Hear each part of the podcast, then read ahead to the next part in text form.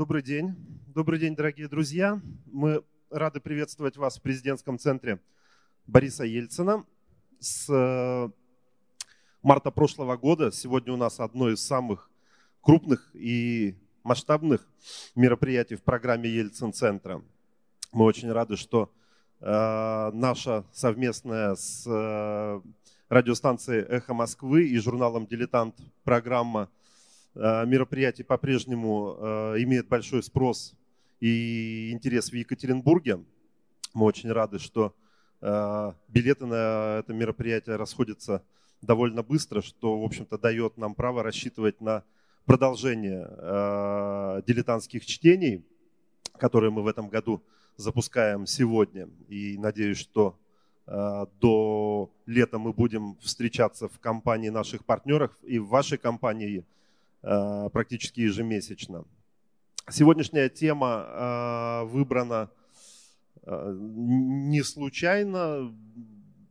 Сто лет назад, сто лет назад началось событие, которое, в общем-то, в современной хронологии и историографии имеет место быть, но не так сильно известно, не так сильно прописано в учебниках и в монографиях.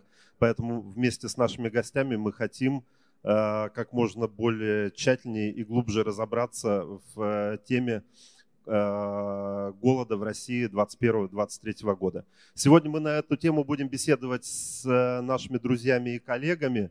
Максим Курников, журналист радиостанции «Эхо Москвы», и Юлия Хмелевская, историк Южноуральского университета. Друзья, пожалуйста.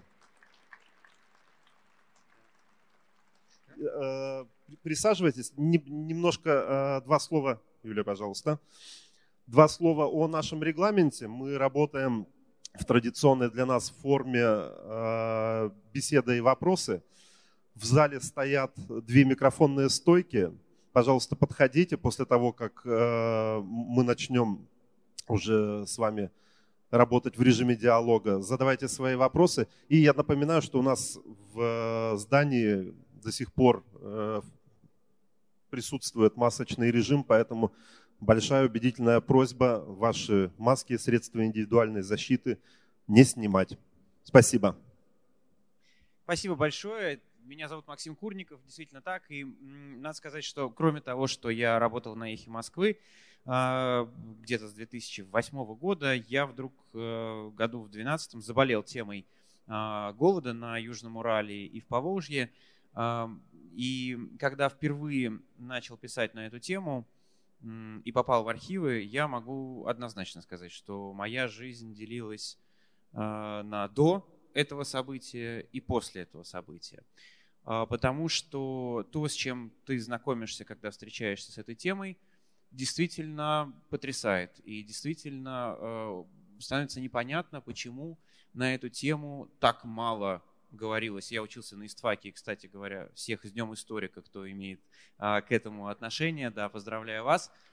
А, так вот, я могу сказать, что когда я это прочитал впервые, а это был протокол допроса жительницы одного, одно, э, одного из сел Оренбургской области, которая дошла до людоедства, а, это, честно говоря, шокирует. Так вот, дело в том, что когда мы готовили эту лекцию, когда э, Юлия подбирала слайды, она как раз сомневалась, как рассказывать широкой аудитории об этом голоде. Нужно ли ужасные фотографии, которых очень много, а, свидетельств а, с тех событий очень много. Нужно ли их показывать или нет? А, и Юля, как и большинство историков, отмечу я, пришла к выводу, что если будут вопросы, она на эти тему ответит.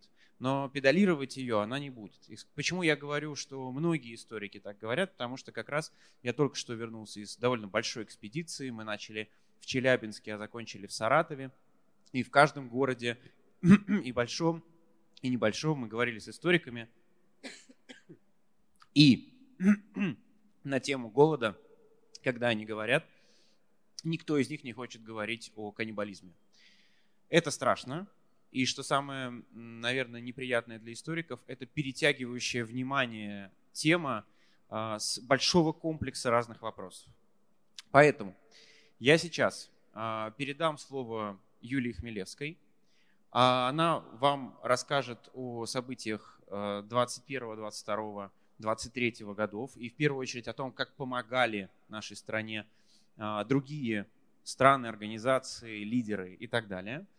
А на все вопросы, которые у вас останутся, мы оставим довольно много времени для того, чтобы вы спросили, что вас именно интересует. И, соответственно, я с учетом опыта съемок фильма, а Юлия с учетом а, своего гигантского научного опыта а, будет а, отвечать. Я просто сразу еще отмечу, что Юлия один из главных специалистов по этой теме в мире – и я не утрирую, не преувеличиваю. А, она занимается этой темой с 90-х годов, она работала в американских архивах, она работала в архиве Гувера, где хранятся документы американской администрации помощи, и она работала во многих городах России. Вот как раз обобщенно эту информацию она вам сейчас представит.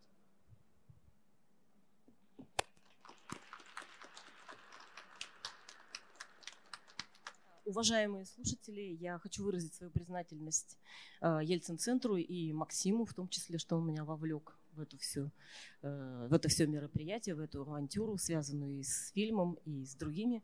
Я с радостью согласилась э, принять участие.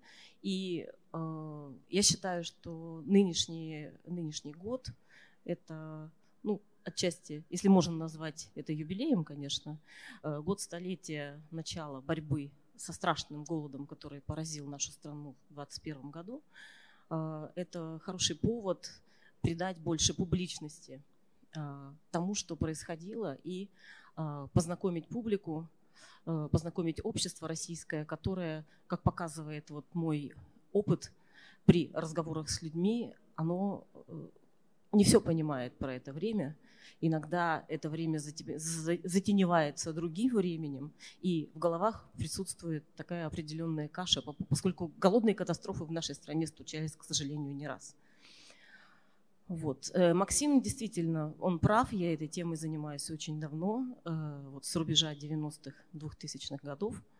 Вот. И сегодня я постараюсь дать такой общий обзор, общий абрис э, того, как вот именно всем миром спасали Россию от голода. Название, может быть, покажется, показалось немножко банальным, потому что эта формула всем миром используется очень часто.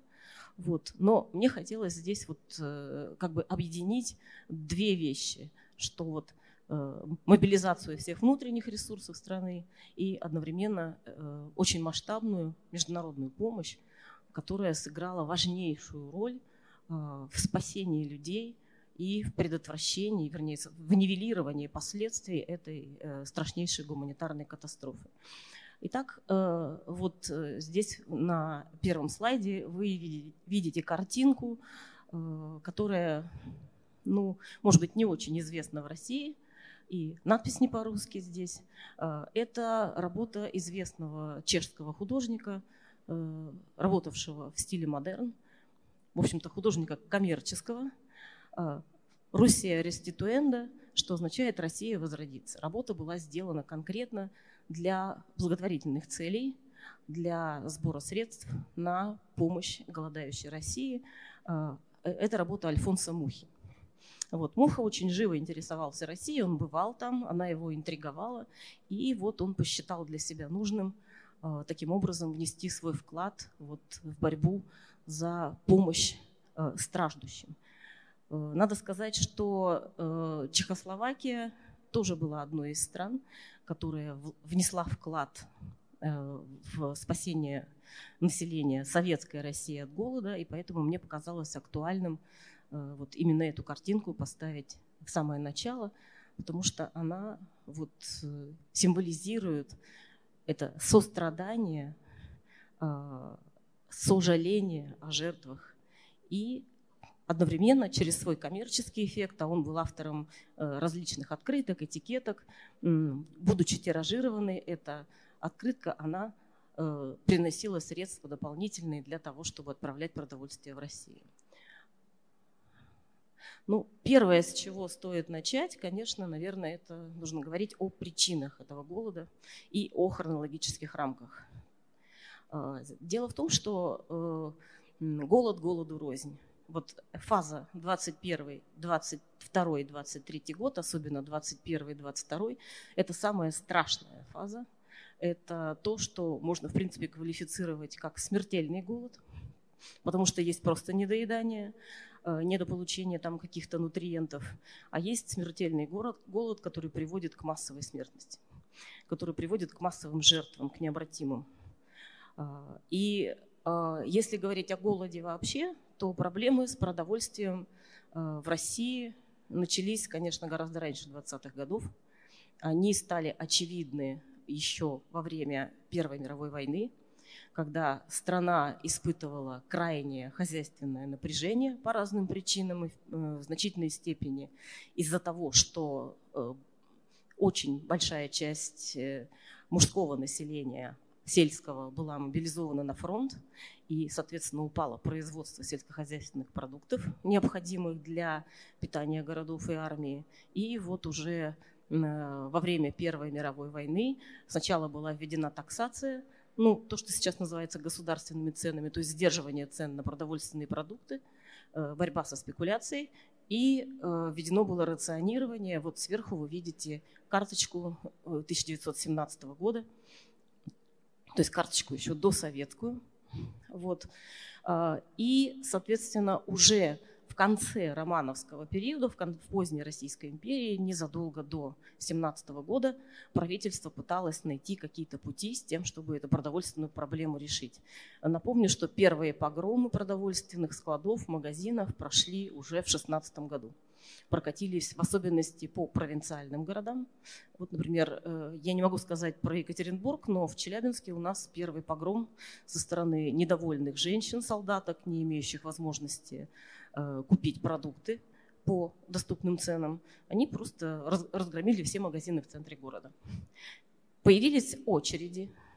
Но, как известно, все революционные потрясения начинаются в очередях. Начинаются с, контроль, с кастрюльных бунтов и с хвостов за продуктами. Понятное дело, что от этого страдало в первую очередь самое незащищенное население, которое получало фиксированную плату, которое не имело высокого уровня доходов.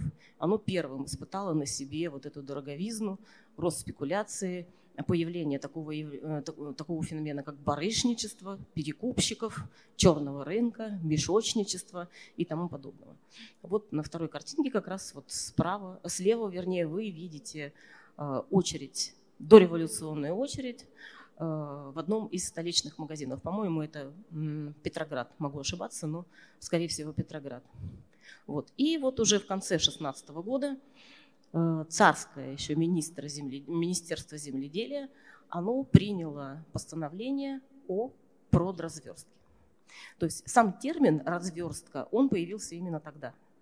То есть, другими словами, идея Э, наложение дополнительных э, обложений на э, сельскохозяйственных производителей, она возникла не у большевиков. И, в общем-то, Александр Ритих, министр земледелия, подписывая это постановление, он понимал, что оно будет очень негативно встречено аграрными производителями, в этом постановлении речь шла о разверстывании дополнительных сборов продовольствия и фуража на нужды армии и оборонного производства. То есть пока в декабре 2016 года речь шла только об армии и оборонном производстве. Правда, это постановление не предусматривало никаких э, жестких санкционных мер, оно не предусматривало принудительного изъятия э, излишков вот. Речь шла о добровольном разверстывании, фактически о самообложении, и эта обязанность была возложена на местные волосные органы. То есть определенное количество продовольствия записывалось на каждую территориальную единицу, и местные власти должны были думать сами, каким образом э, это задание правительственное выполнить. И вот первые же компании показали, что деревня, так сказать, добровольно облагаться не хочет. Вот. Э, деревенское население, крестьянское население, которое и так уже довольно сильно пострадало, оно э, вот в эти годы впервые начало э, хлеб как бы, как бы припрятывать. Временное правительство буквально почти сразу по приходу к власти, оно пошло дальше, чем Министерство земледелия. Оно ввело фактически хлебную монополию. В марте, уже в марте 2017 года была объявлена хлебная монополия, которая фактически запрещала торговлю э, зерном по рыночным ценам, то есть по ценам стихийно регулируемым рынком. Мало того, что оставалось, оставался вот этот вот сбор в пользу армии э, больших городов э, с оборонной и оборонной промышленности, теперь еще и на рынке крестьянам было запрещено продавать свою продукцию ниже, простите, выше установленных цен. То есть э, рынок остался, торговля осталась, но вести ее можно было только э, по ценам, по тем ценам, которые указывало государство. Вот эти цены, понятное дело, аграрных производителей не устраивали, но у Временного правительства не было ни возможности, ни э, решимости, ни, главное, силы какой-то принудительной для того, чтобы эти сборы обеспечить. Поэтому компания, развернутая Временным правительством, тоже потерпела крах. И вот именно тогда появилась впервые идея о принуждении крестьян э, к сдаче продовольствия.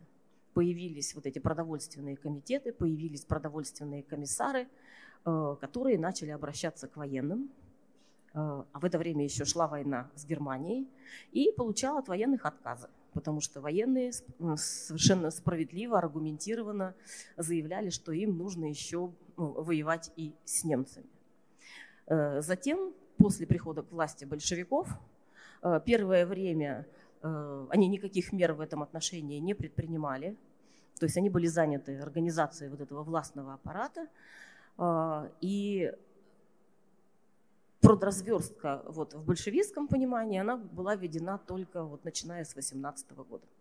То есть большевики в 18 году фактически подтвердили все, что было принято временным правительством, но э, после выхода страны из войны, после Брестского мира, у них появилась в руках принудительная сила, которая могла эту продразверстку помочь осуществить. И, собственно, э, то, что сделали большевики, они довели вот эту идею принудительного обложения крестьянства до логического конца, до абсолюта, с максимумом насилия, с эксцессами, но э, все-таки э, стоит признать, что в тех условиях, вероятно, ни у какого другого правительства другого выхода бы не было. Принуждение все равно так или иначе появилось бы. Другой вопрос, в какой степени оно бы осуществлялось. Э, я, я рискну предположить, что э, вот такая жесткая политика в отношении э, аграрного сектора, она стала результатом чрезвычайно сложной первой постреволюционной зимы, в которой очень сильно пострадали большие города, в первую очередь обе столицы, особенно Петроград. То есть Петроград э, в зиму с 17 на 18 год пережил, ну, как говорят некоторые историки, первую блокаду когда город оказался почти полностью отрезанным от продовольственного снабжения, и, в общем-то, он обезлюдил примерно а, от половины до двух третей населения город покинуло. Оно либо уехало Э, в более благополучные районы, а, либо уехала пережидать э, эту неблагополучную ситуацию в ближнее зарубежье, вот, э, либо просто вымерла. Либо просто вымерла, потому что советская власть, она оставила без пайков всех, кто никак не был связан с советским аппаратом. То есть э, кто не, связан был с промышленностью, кто не связан был с государственными какими-то органами, они были оставлены буквально на, на самих себя. Надеяться могли на, на самих себя. Вот. И хлебная монополия в большевистском варианте, она была переподтверждена уже в эпоху военного коммунизма во время гражданской войны во время гражданской войны, когда, опять же, стояла задача обеспечения крупных городов и обеспечения армии. А, ну вот на крайней правой картинке вы видите э, это вот типичный, типичный такой вид э, продотряда, вернувшего, возвращающегося в какой-то большой город э, с собранным собранной добычей, с реквизированным зерном у крестьянства. Но если при в первую продразверстку и, так сказать, в разверстку временного правительства подлежало изъятию только зерно и фураж, то теперь речь шла об изъятии практически всего, что в любого продовольствия, включая там различные крупы, картофель, бобовые культуры и так дальше, то есть всего продовольствия. А, гражданская война и военный коммунизм Э, они не отменили черного рынка по факту. Черный рынок существовал, несмотря на все репрессии со стороны государства.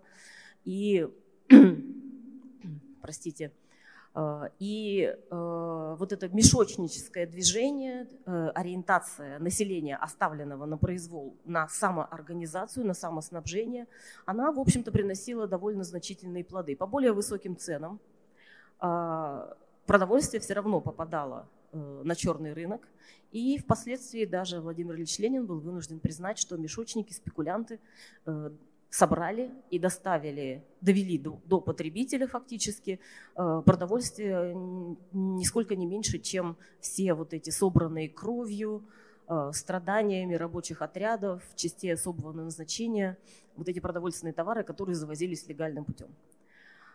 А, и вот эти практики, вот эти практики, э, они, по сути дела, вот сочетание государственного принуждения с, с черным рынком, они приучили население к сопротивлению государству к сопротивлению государству, и это сопротивление в конечном итоге оно приобрело очень ожесточенный характер.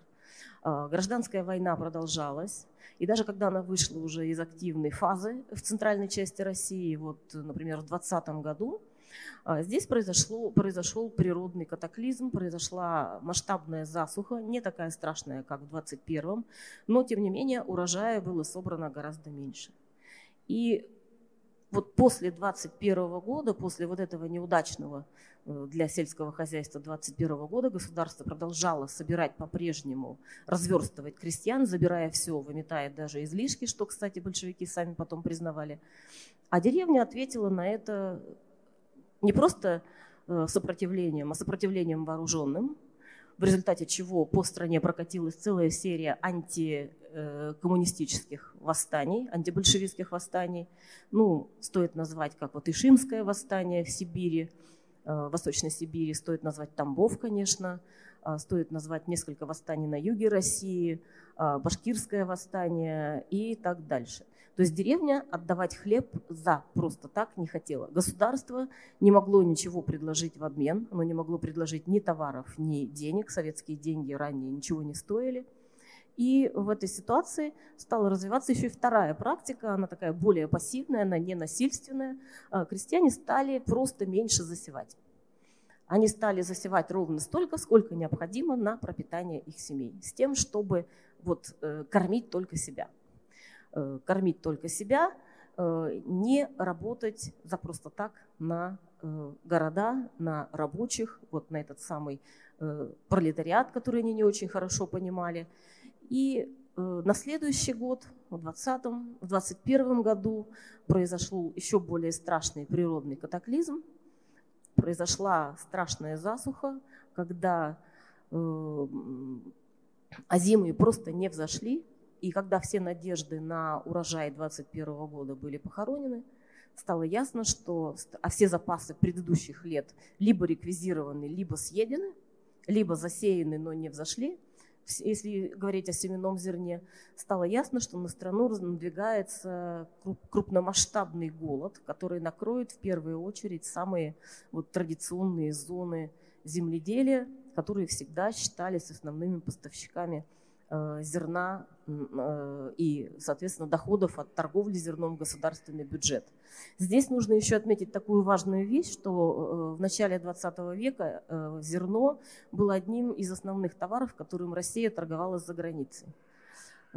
И хотя эту позицию, она постепенно, позицию монополиста она стала постепенно утрачивать, ее теснили на этом рынке конкуренты, такие как Канада, США – Аргентина, которые к этому времени научились производить более высококачественное сортовое зерно, более дорогое по цене. Но, тем не менее, вот экспорт зерна оставался одной из основ... одной, одним из основных источников валюты в казну, который позволял, вот, собственно, решать разные государственные э, проблемы. Вот. То есть поступлений в казну можно было не ждать, населению было есть нечего, э, продналог, который был введен после Кронштадтского восстания, когда большевики отказались от э, продразверстки в пользу продналога. Продналог платить было нечем.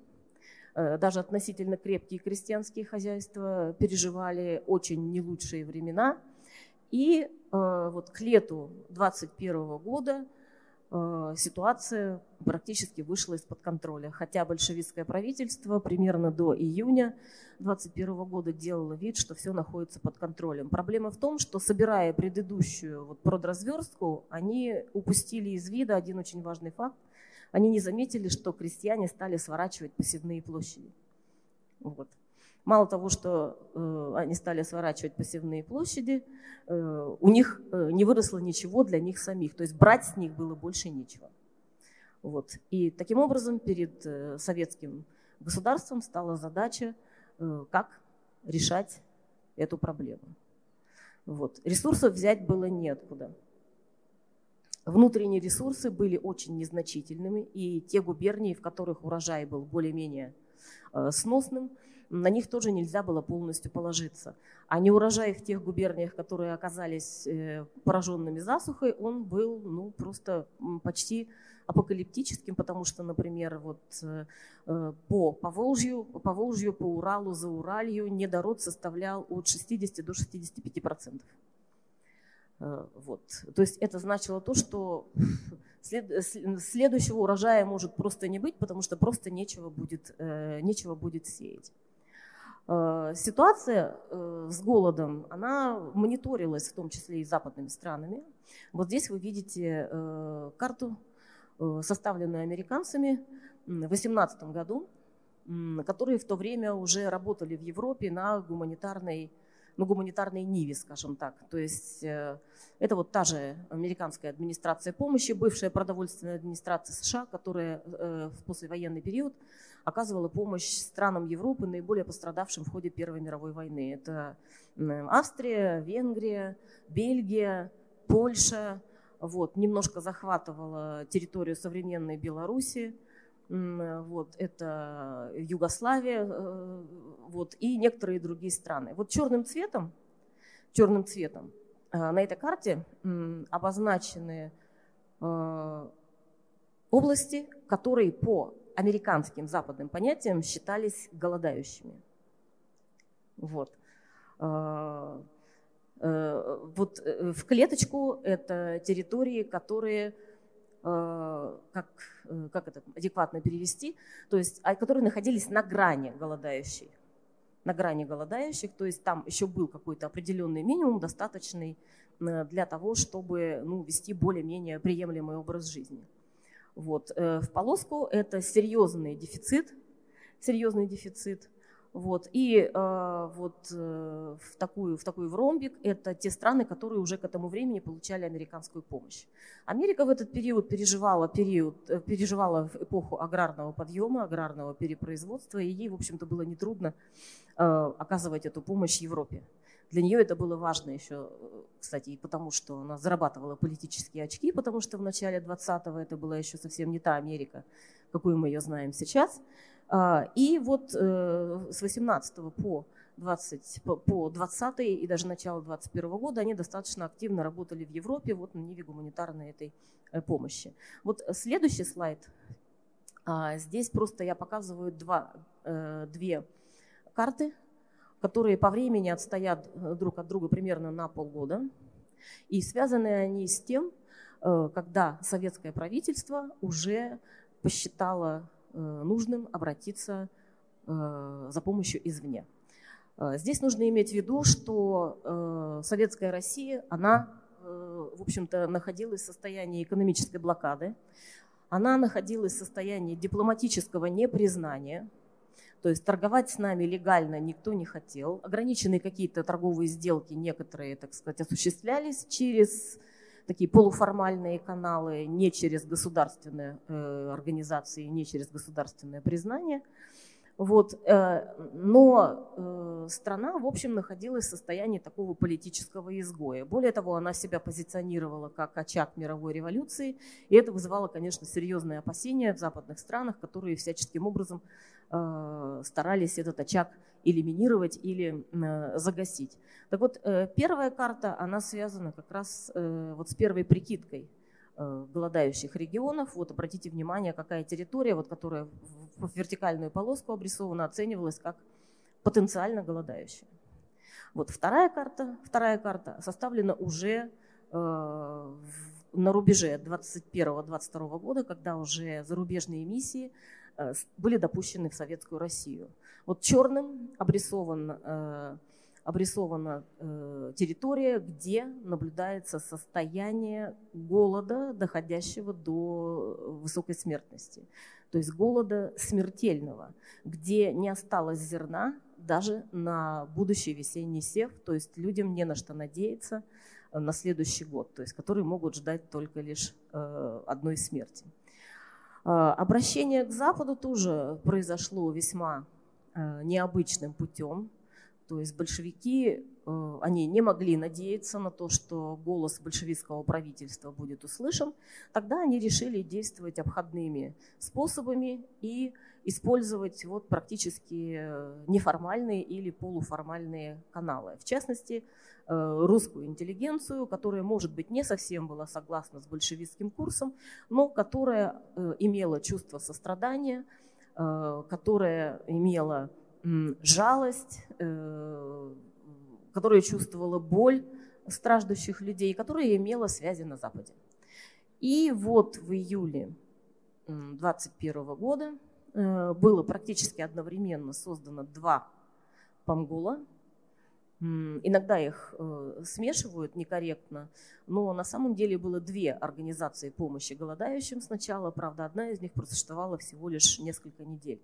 И так был создан Всероссийский комитет помощи голодающим, в который вошла интеллигенция.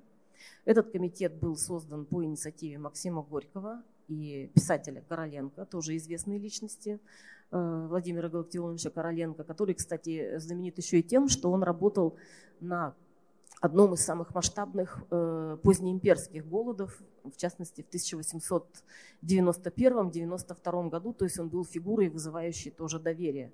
Потому что 1891-92 тогда тоже Запад оказал э, поддержку голодающему по Волжью, прислав корабли с зерном частным порядком, вообще минуя какие-то э, правительственные структуры. И Короленко в этом отношении он был такой, таким проверенным, скажем так, связным.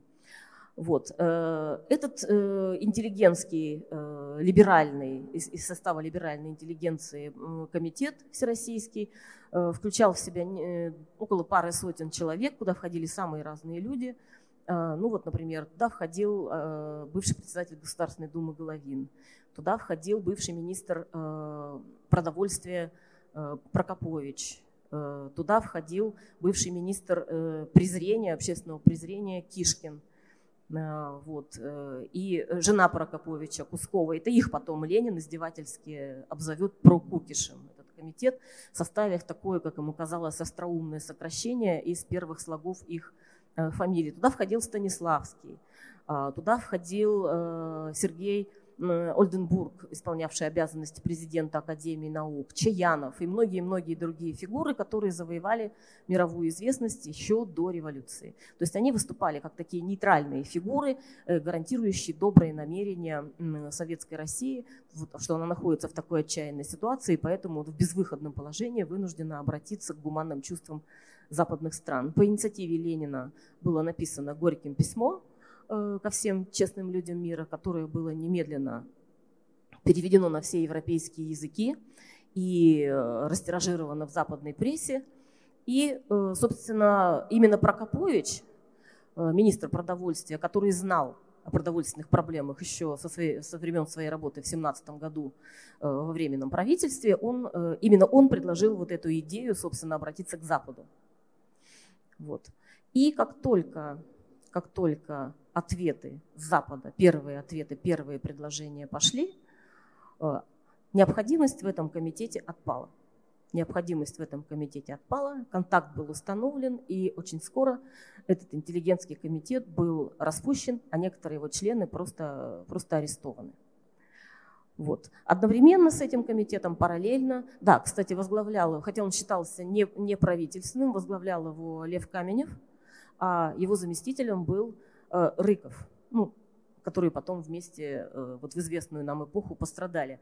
И, кстати, туда входила еще и, например, Луначарский. То есть такая вот более либерально настроенная большевистская группа, там тоже была коммунистическая, коммунистическая такая группа. Вот, комитет был распущен, И все, так сказать, права легальные борьбы с голодом перешли на правительственный комитет Пангола при ВЦИК, э, который возглавлял Михаил Иванович Калинин. Вот.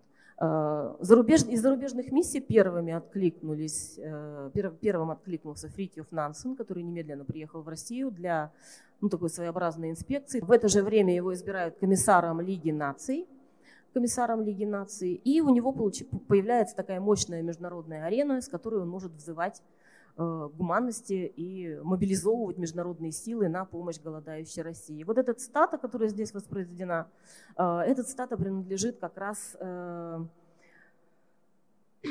Николаю Михайловичу Кишкину, вот тому самому, который входил в первый Пангол, министру презрения. Он был медик по профессии, врач, он всю жизнь работал врачом до этого. И вот он озвучил эту мысль о том, что голодное бедствие – это, в общем-то, дело вне политики. То есть в этот страшный период нужно забыть о всех распрях, э, о всех обидах, нанесенных друг другу, и собраться всем вместе и нанести удар этому страшному, страшному бедствию.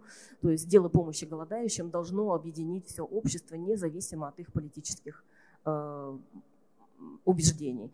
И вот, по сути дела, та э, работа, которая развернулась э, после того, как международные миссии приняли вот этот э, призыв э, и стали предлагать свои э, различные, так сказать, услуги э, в деле помощи, вот и сложилась такая очень необычная ситуация, которая не наблюдалась ни до, ни после в России, когда в закрытую страну, которая позиционировала себя, так сказать, противостоящей всему остальному миру, которая которая не признавалась этим миром и достаточно агрессивным отвергалась, были допущены в таком масштабе иностранные миссии. Э, Причем не просто допущены, а их допустили в такие уголки, куда, в общем-то, никогда нога иностранцев не ступала. И им были даны, некоторым из них были даны такие привилегии, которых никогда, ни до, ни после никакие иностранцы не имели. Э, Советский пангол, э, который вот как бы должен был на себя первым признать, э, в циковский пангол вот, э, должен на себя первым принять этот удар, у него было, было несколько главных проблем. Первая проблема – это практически почти полное отсутствие ресурсов. Даже те регионы, которые считались относительно сытыми, они были сытыми именно относительно. Если на вторую продразверстку никто не решался. Э, третью, вернее, уже продразверстку никто бы не решился, и конфисковывать продовольствие принудительно у населения относительно сытых регионов с тем, чтобы транспортировать его в голодающие, это, конечно, было абсолютной утопией и политическим безумием. Хотя был введен налог на голодающих голодающее Поволжье, как его называли. И, кстати говоря, некоторые регионы, которые сами были голодающими, но не были официально признаны правительством голодающими, голодающими, они этот налог платили вплоть до февраля 22 года. Ну вот здесь я привожу пример э, нашу Челябинскую губернию, вот, которая до февраля 22 года, пока она сама не была голодающей, хотя она уже фактически голодала еще с осени 21 но она этот налог на Поволжье продолжала платить. А, итак, первая проблема – это отсутствие ресурсов. Вторая проблема, вторая проблема – это отсутствие денег. Вот, отсутствие денег, и для этого нужно было, конечно, каким-то образом мобилизовываться. Что мог делать Пангол в этой ситуации? Он мог только перераспределять скудные внутренние ресурсы. А, и первыми шагами была, конечно, агитация – вот здесь вы видите образцы этой агитации, а, вот эта известная идея о том, 10 сытых кормят одного голодного, которая, в общем-то, не сработала. А, это все было, делалось методом морального убеждения. Это разнообразные плакаты. Здесь просто я не стала воспроизводить. Это самый известный плакат э, с крестьянином исхудавшим, э, воздевшим руки к небу э, «Помоги». Это выпуск почтовых марок. Также еще была организована лотерея вернее, периодически организовывались лотереи в пользу голодающих, разные благотворительные спектакли и так далее. И, и э, здесь ну, не нужно забывать, что это уже была эпоха НЭПа, когда допустим, э, был разрешен частный сектор, коммерческая торговля, коммерческие рестораны, казино и так далее. Вот несколько казино в столицах, они обязательно, на них была наложена обязанность отчислять сборы в пользу голодающих. Но здесь, конечно, в первую очередь нужно назвать знаменитое казино «Эрмитаж», которое лично курировала Ольга Каменева, Э, сестра Троцкого, возглавившая заграничный отдел э, Пангола.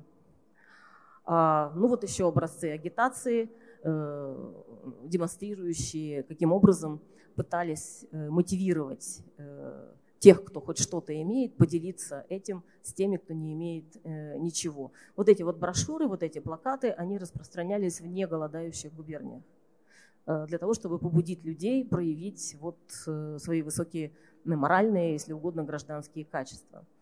А, еще одним направлением, еще одним направлением деятельности Памгула э, было решено сделать такую э, логистическую рокировку, а именно эвакуацию населения из голодающих регионов, из наиболее пораженных голодом, в более благополучные.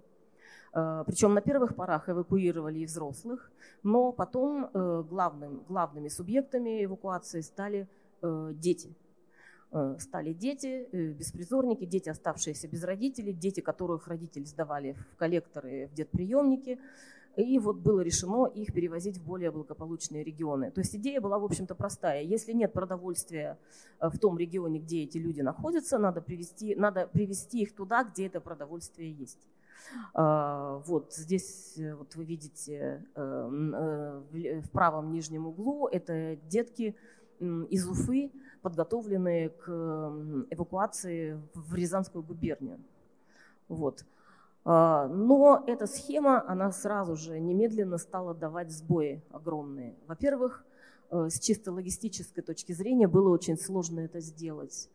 А, железная дорога находилась в крайне, э, в крайне разрушенном состоянии не хватало ни паровозов, ни вагонов. Местами еще со времен гражданской войны были разрушены пути.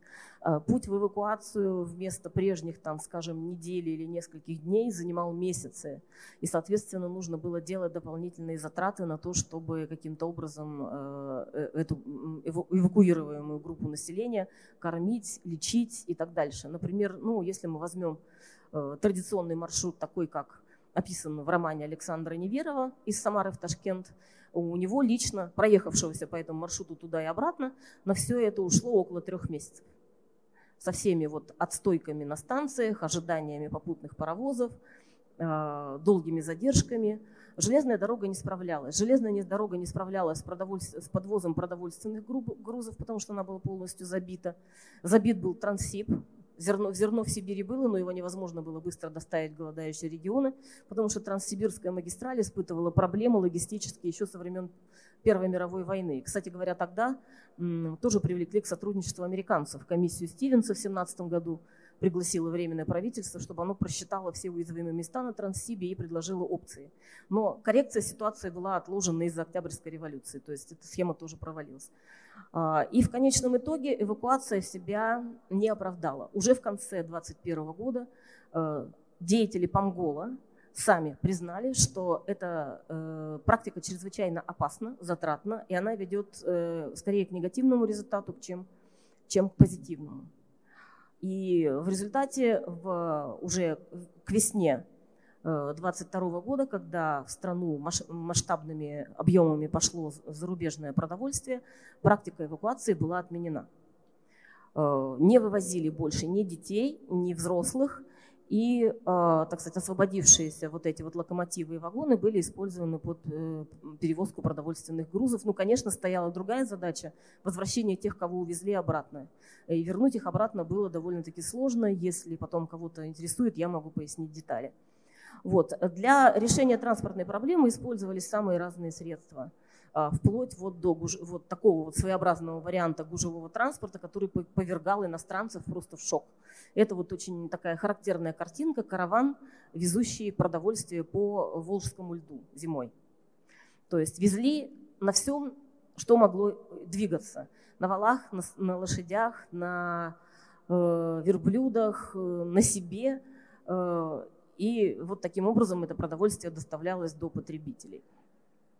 А, бывали очень сложные ситуации, когда весной 2021 года пошла американская кукурузная программа в больших объемах, а, направленная на э, кормление взрослого населения – именно из-за логистических проблем на железной дороге возникла парадоксальная такая штука. В голодающем Поволжье, вот вы видите, эта карта, это стоп-кадр из э, американского фильма, снятого в 2011 в 11 году. Э, вышедшем в 2011 году. Вот здесь вы видите Поволжье и две крупных узловых станции – Козлов и Балашов. Вот на этих двух станциях одна из, через одну из них э, шло продовольствие из черноморских портов, через другую – из прибалтийских.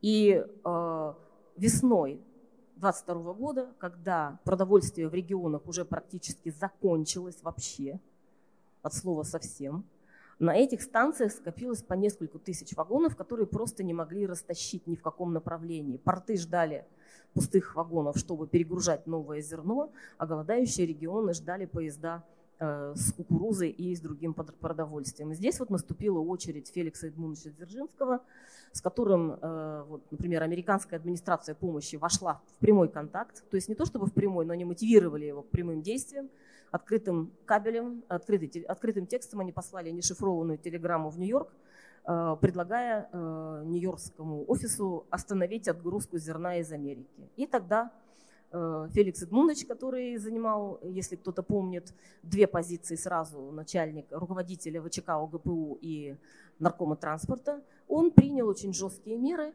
ну, попросту пригрозив репрессировать несколько железнодорожных начальников, э, и поезда пошли. Поезда пошли, зерно стали вывозить, в том числе в пассажирских вагонах из портов, с тем, чтобы освободить склады, с тем, чтобы освободить трюмы, и, э, так сказать, все это начало двигаться. Э, вот. И больше вот таких ситуаций, больше таких ситуаций не возникало. То есть, правда, ну, американцы, американцы, которые были в этом больше всего заинтересованы, они взяли железнодорожников на свои Э, кукурузные пайки, потому что советское правительство не могло им, э, у него просто не было возможности за это заплатить. А, одновременно голод использовался как политический аргумент для э, нажима на православную церковь. Вот здесь вы видите типичные такие картины изъятия церковных ценностей под предлогом Э, помощи голодающему по Волжью. Ценностей церковных было изъято действительно довольно много, но данные о том, куда они действительно пошли, они весьма противоречивы. То есть э, большая часть их пошла отнюдь не на помощь голодающим, а на закупки оборудования, на поддержание государственного аппарата и жалования государственным служащим. Ну и вот мне доводилось находить такую информацию, что часть э, этого золота была потрачена в том числе на обмундирование кожаное, для сотрудников э, силовых ведомств и армии. То есть э, закупку кожаных фуражек, курток этих знаменитых комиссарских и кожаных штанов. Это вторая кожа революционера, как тогда говорили. А вот, вот, эту, вот этот плакат я лично вижу в первый раз, я его нашла недавно совсем. Вот такой необычный словесно-визуальный способ убеждения, еще и стихотворный.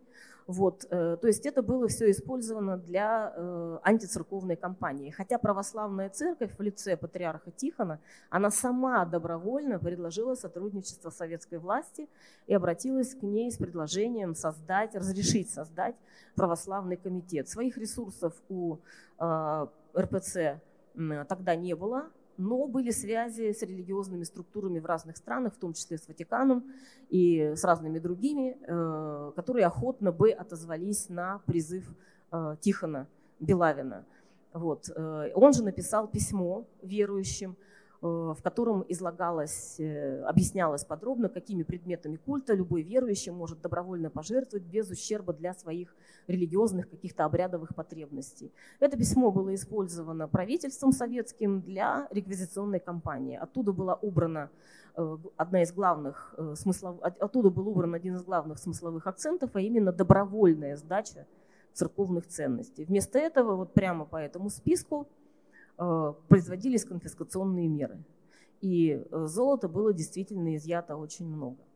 А среди зарубежных организаций помощи, которые работали в России в это время, э, я, конечно, не смогу назвать их все. Я назову лишь два главных, две главных, два главных кластера, скажем так. Вот. Первое – это организации, которые работали под, под эгидой Нансеновского комитета – это вот вы здесь видите их а, перечисленные, тоже не все, э, которые здесь перечислены только самые, самые крупные. Очень часто эти организации работали ну, таким разовым порядком, например, ну, какой-нибудь там союз студентов или школьников или рабочих башмачников просто собирал часть своей заработной платы, закупал пару вагонов с продовольствием и э, придумывал какую-нибудь схему, чтобы отправить это в Россию голодающим. Вот. А из постоянно действующих, более-менее постоянно действующих организаций, вот самыми, самыми заметными были вот эти вот перечисленные здесь. Э, и, как вы видите, совокупный объем везенных грузов был достаточно велик был достаточно велик.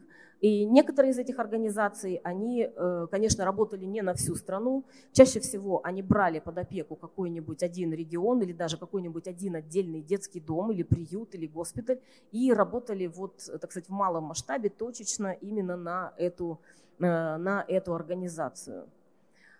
Э, вот. Э, Нансеновский собственный комитет, миссия Нансена, она работала либо через представителей своих при правительственном Помголе советском, а, либо через Международный союз помощи детям, вот этот британский фонд э, спасения детей. Там, где не было их представительств, там они работали с советским Помголом, просто как бы вручая свои грузы для распределения советским органам и просто контролируя, как, как они расходуются.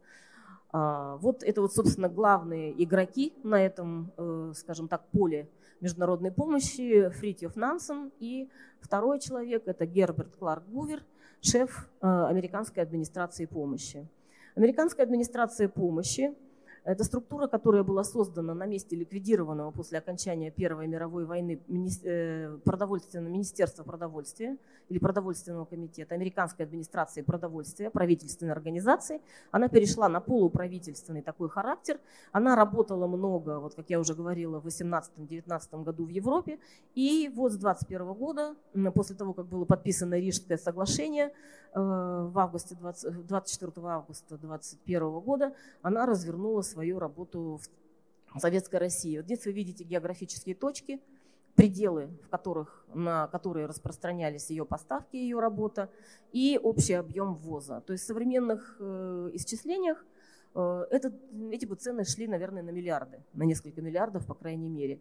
Э, картинка – это самый распространенный плакат аровский, это результат конкурса рисунков, проведенного в Москве. И вот этот плакат и еще один были выбраны в качестве главных таких агитационных символов. Они развешивались в столовых, они наклеивались на вагоны с американским продовольствием и тем самым намекая, что вот то, что в них едет, в Самару, в голодающую, в Уфу, э, в Челябинск, э, это дар американского народа. Ара получила исключительные права в России.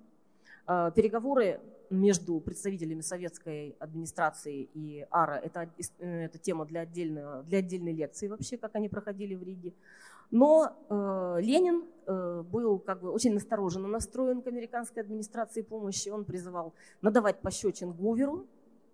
Вот. Но, так сказать, сил для того, чтобы надавать пощечин Гуверу, у большевиков не было. Ситуация была настолько отчаянная, что они были вынуждены согласиться почти на все, что было изложено в первоначальной версии договора с очень небольшими правками. И после этого Ара получила важнейшее преимущество. Она получила право нанимать собственный аппарат для распределения, который не совпадал с Панголом, действовал самостоятельно. Э, она получила право невмешательства местных органов, каких бы то ни было, включая ВЧК, УГПУ, уголовный розыск и прочих силовиков э, в ее действия. Любые действия против АРА рассматривались на самом высшем уровне. Вот. И также она получила огромные привилегии в плане логистики, то есть без права бесплатного провоза по железной дороге, оплату коммунальных тарифов, выплату жалования там, русскому персоналу, нанятому на месте. Американцы получали жалования от Америки, а русские ну, работники, которых они считали нужным взять себе в помощники, те получали жалования от советского правительства. И это, конечно, серьезно повышало ее маневренность. И очень скоро она составила реальную конкуренцию э, советскому Помголу, превосходя их прежде всего потому, что у Ары был внешний источник э, поставок. Внешний источник поставок практически неиссякаемый. А, по каким направлениям развивалась э, деятельность вот этих вот благотворительных миссий? Ну, первое, конечно, и самое главное направление – это организация питательных пунктов и столовых. Э, первоначально, как я уже говорила, намеревались кормить детей только, потому что дети считались самой пострадавшей категорией, самой слабой.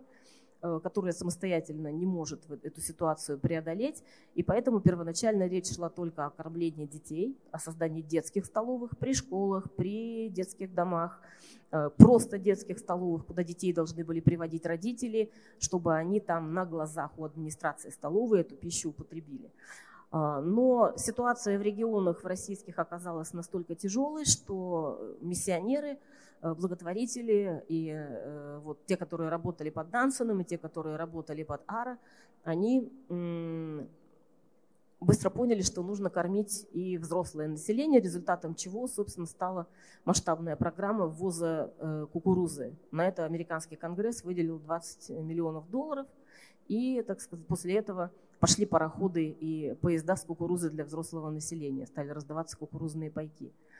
А, вот здесь представлены количественные данные по, э, по, по получателям этого питания – разных, э, от разных миссий. Здесь, опять же, конечно, не все.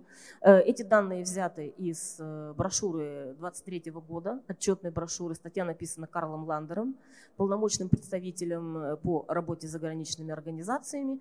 И здесь вот вы видите, что, конечно, на американскую администрацию помощи и Нансену приходится безоговорочное лидерство. Безоговорочное лидерство. Э, советская же сторона по понятным причинам, она всячески рекламировала международную рабочую помощь, потому что это была близкая ей э, организация, хотя международная помощь, э, конечно, такой значительной, вот масштабной помощи не оказывала. Но у нас в Челябинске, это так просто для сведения, например, представительство Межрапома возглавлял никто иной, как сын Клары Цеткин, Макс Цеткин, медик, хирург, который потом много лет работал в Советском Союзе, участвовал в испанской кампании, а умер уже в ГДР.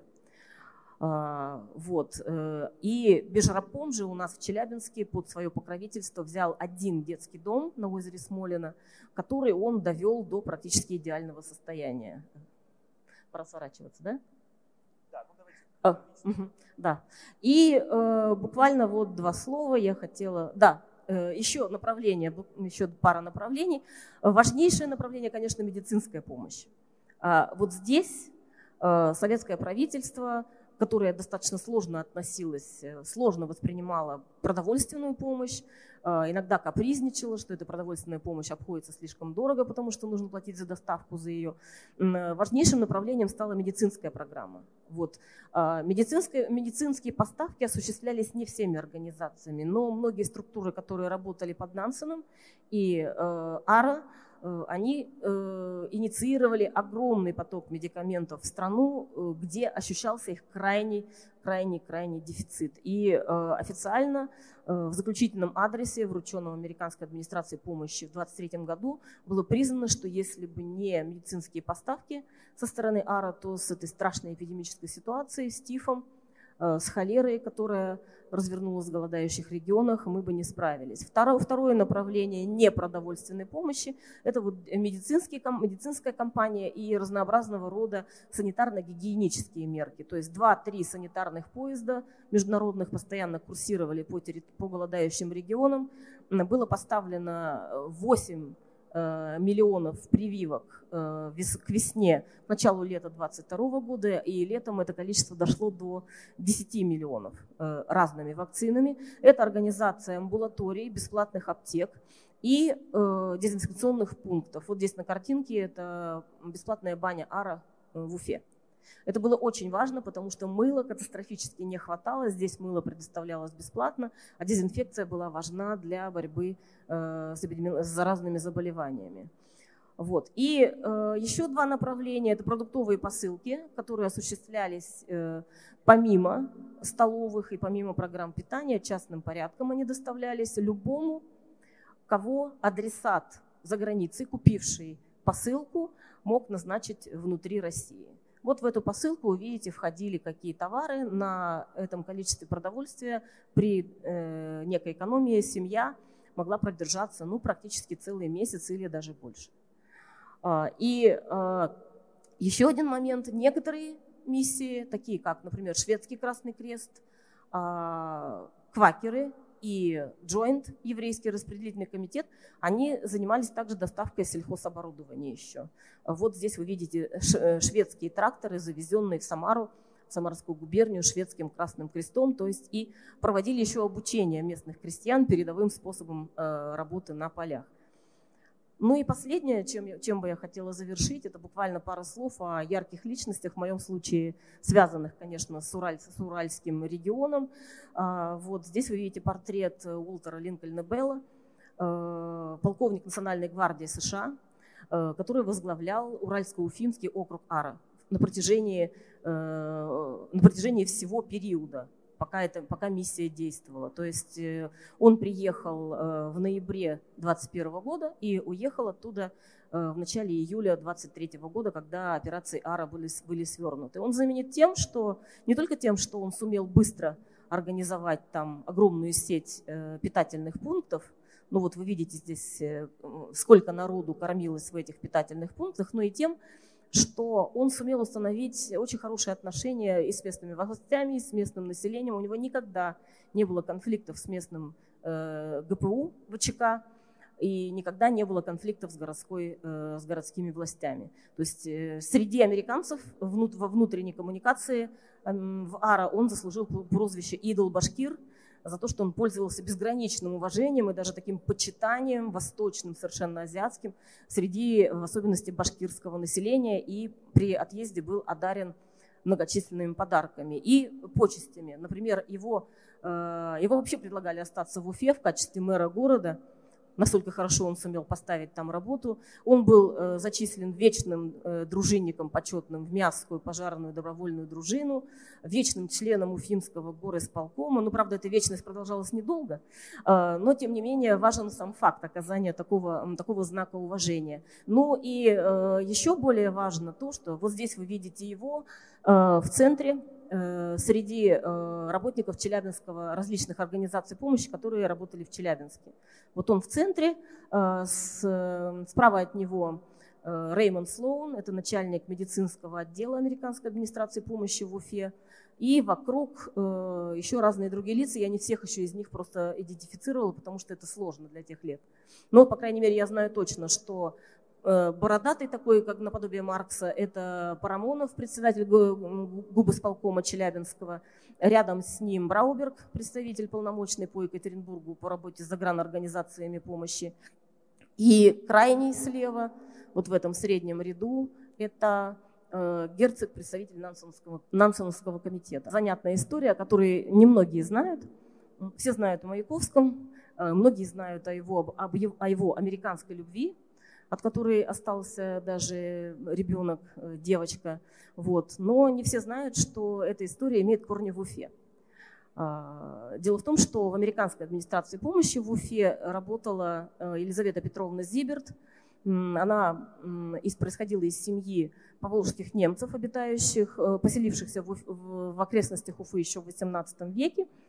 Вот. И она работала переводчиком у Белла в офисе, Э, и в, по окончании миссии Ара она вышла замуж за одного из англичан, работающих с Ара, и уехала с ним сначала в Англию, а потом в Америку. В Америке она познакомилась с Маяковским, э, Познакомил их, скорее всего, как мы с вами предполагали, Давид Бурлюк, с которым они были знакомы еще до революции. Да, художник э. Э, Бурлюк, э, тоже как раз из Башкирии, он там скрывался от воинского призыва и потом переехал в Соединенные Штаты.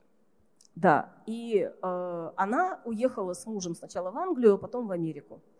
И вот там произошла эта такая необычная love story, конечно, в чем-то адюльтер, но тем не менее от этого осталась э, Патриция Томпсон, она же Елена Владимировна Маяковская, как она себя называла. И незадолго до своей смерти она даже приезжала, приезжала в Уфу чтобы посмотреть вот на то место, где э, жила ее мать. Вот. И здесь вот э, вы видите на этой картине, это очень необычный момент, очень просто необычный. Э, Белл, человек вообще не русский, не гражданин э, России, не знавший русского языка, не знавший башкирского языка. Вот. Единственный язык, которым владел, это английский и немножко немецкий. Э, тем не менее, за свои заслуги перед башкирским населением, перед мусульманским населением, он был приглашен на выборы муфтия. Дело в том, что предыдущий муфтий, э, Галимжан Баруди, он поехал в Москву за помощью для мусульманского населения. Он, он хотел организовать вот этот мусульманский комитет помощи голодающим, опять же, от лица мусульманских верующих. И там умер от тифа. Вот. И вот в 22 году э, были выборы э, в муфтият, и э, Белл был приглашен туда в качестве почетного, почетного гостя, почетного наблюдателя.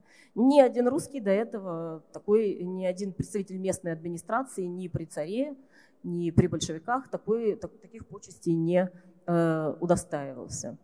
И, наконец, последний акцент. Э, вот э, тоже личная история. Это э, Гарольд Фейвилл Бленди, один из американцев, который работал в Уфе, э, в Уфимском офисе американской администрации помощи. Это единственный из всей миссии АРы, из всех 300 человек, которые перебывали за эти 22 месяца в Советской России, единственный, кто умер Правда, был еще один случай, так оставшийся невыясненным в Сибирске. Убийство или самоубийство. Но это здесь так, к делу не относится, поэтому я не буду на этом заостряться. Вот. Э, Гарольд Бленди, он приехал в марте 20... Э, э, он приехал в начале 22 года в Уфу. И там, в общем, немножко, он, конечно, был человеком немножко не на своем месте – по эмоциональному своему настрою не подходящий для той работы, которая ему предназначалась. Но, возможно, это были последствия Первой мировой войны, потому что он воевал в годы Первой мировой войны, он был летчиком, практически ну, представителем элиты, воевал он в канадских э, Canadian Air Force, э, в канадских э, как это, авиаполку, воздушных силах, в канадских воен, воздушных силах, да, и э, в Уфе он зародился тифом, и умер. Он не просто... Да. Дело в том, что Гарольд Бленди, э, к нему его сослуживцы относились неоднозначно, но все признавали, что он человек очень компанейский, очень добродушный, очень веселый. Он страшно любил возиться с детьми. А, вот. Если он посещал детский дом, то он не просто заходил туда, он начинал с детьми разыгрывать всякие игры, учить их американским там, песням, считалкам, показывать им фокусы, в общем, всячески их развлекать. Возможно, в этом он видел вот миссию утешить этих несчастных, голодных, маленьких э, ребятишек, дать им хоть чуточку тепла, потому что, ну, сами понимаете, в тогдашних условиях в детском доме э, при переполненных, э, так сказать, группах э, не, воспитатели просто не успевали это сделать. И вот, по-видимому, где-то там он Э, словил эту инфекцию, и вот его эмоциональный настрой э, общий, он ему, к сожалению, не позволил с этой инфекцией справиться, и в мае, в середине мая 22 года он умер в Уфе, несмотря на все усилия американского же доктора, вот Слоуна, который там на картинке рядом с Беллом, только что приехавшего на тот момент, и усилия двух русских сиделок, и фельдшера еще дополнительно, он, так сказать, э, ушел. И э, здесь вокруг его смерти развернулось самое настоящее действо. То есть этот человек э, был удостоен фактически трехкратных похорон э, в Уфе, в Москве и у себя на родине в Нью-Йорке. Э, вот. И вот здесь вы видите предметы, которые, предмет, который был отправлен вместе с его гробом в Нью-Йорк с Урала. Это вот статуя кузнеца, это характерная очень такая отливка, вероятно, каслинская все-таки. Ну или каслинская, или кусинская, я точно не могу сказать. И на ней была выгравирована вот следующая надпись. На память матери мистера Бленди, ее сыне, безвременно погибшем нас на Седом Урале в борьбе с голодом. А, вот эта, эта статуя вообще-то она считалась утерянной.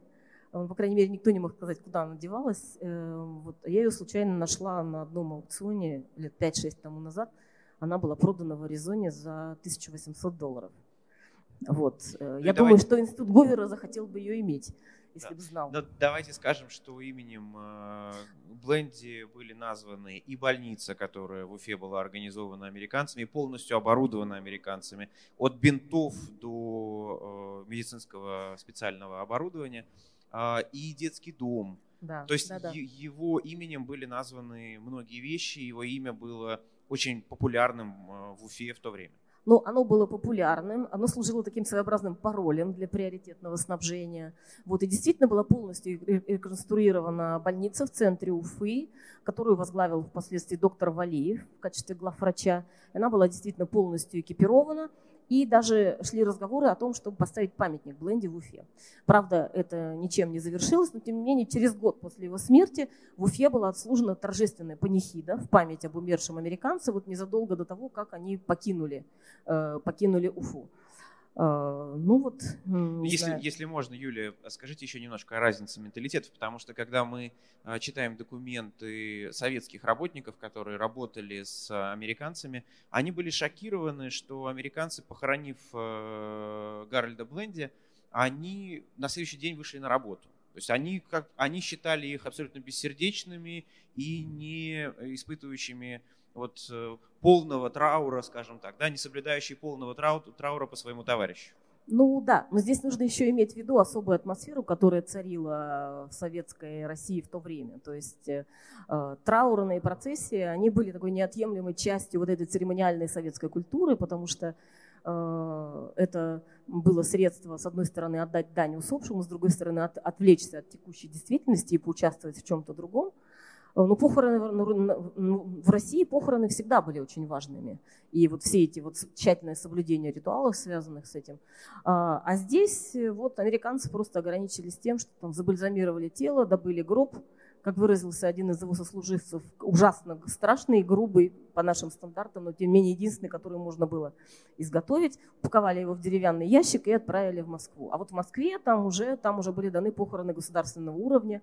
Вот если кто-то Э, помнит фильм «Веселые ребята», э, финал, где вот эта похоронная команда, э, где джаз-банд Леонида Утесова обрежается вот в эти белые, белые сюртуки, вот этот белый катафалк.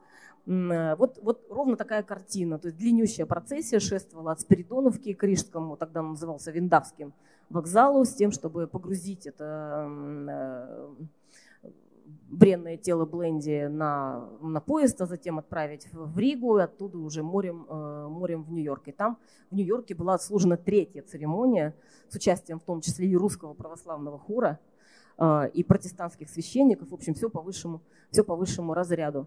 Но э, Уфа, э, э, вот мая 2020 года, как выразился один из сослуживцев Бленди, Уильям Келли, э, я считаю его дневники заслуживают вообще публикации расширенной, с тем, чтобы понятно было, как они смотрели на нас. Это очень интересно на самом деле. А, он написал буквально следующее, что Уфа – это не то место, где стоит умирать. Это выглядит здесь, э, здесь похороны давно превратились в обыденность. Э, вот, ну, эти трупы на кладбище, эти павшие на улицах и так далее. И здесь это выглядит так, как будто мертвые хоронят мертвых. Вот. И сразу прям от описания процедуры, как они на вокзале погрузили этот гроб в вагон и закрыли дверь, он переходит к описанию горестного зрелища, которое он наблюдает на Уфимской привокзальной площади. А, ну и вот последняя картинка, она конкретно связана, простите, сейчас, опс, да что ж такое? Будьте добры, пожалуйста, еще раз включите. Вот. Это, она просто касается Екатеринбурга, поэтому я посчитала нужным ее поместить. Я совсем недавно получила эти фотографии от коллеги американского.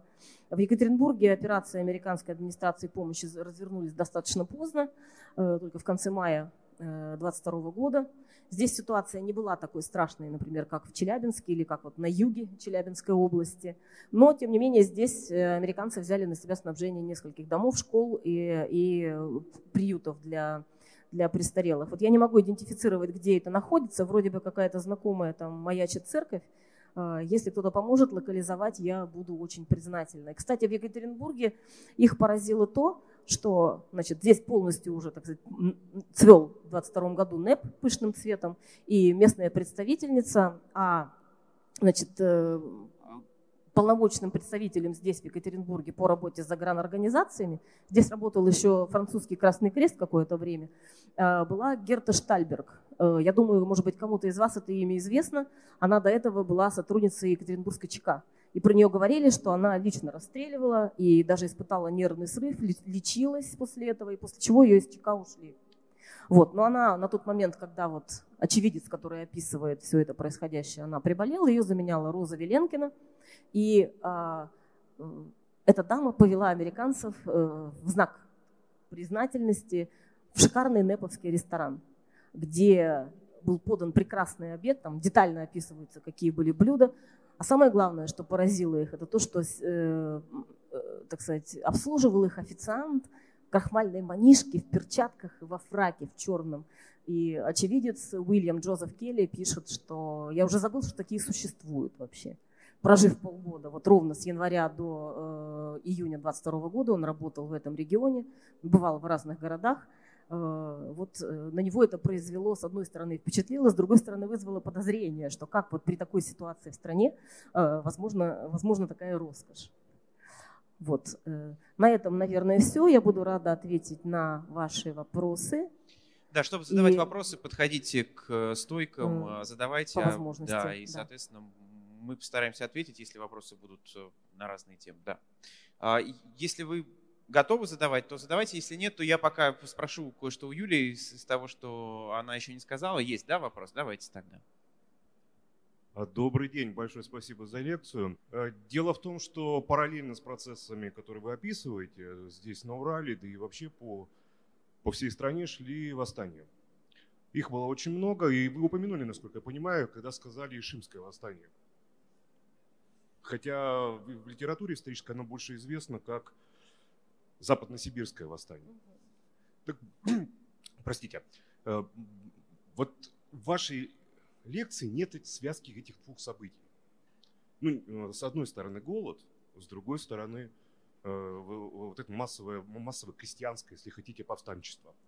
Так вот, есть ли это, вот, на, ваш, на ваш взгляд, есть ли это связка или все-таки нет? Спасибо. Ну, э, к тому моменту, когда наступила активная фаза голода, эти восстания практически все уже были подавлены.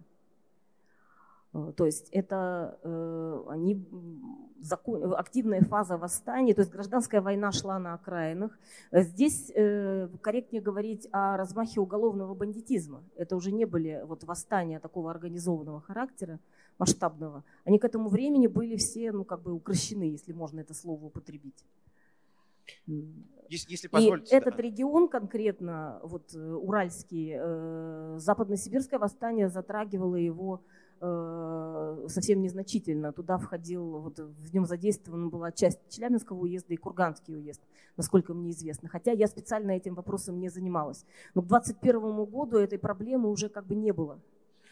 Вы знаете, там парадоксальная такая история происходила с э, крестьянскими восстаниями, если мы говорим про 21 год, то есть начало голода, да, а, если мы берем Самарскую губернию, Оренбургскую губернию, а, то есть вот э, Поволжье и та степь, которая примыкает к Поволжью, которые тоже традиционно были э, сельскохозяйственными.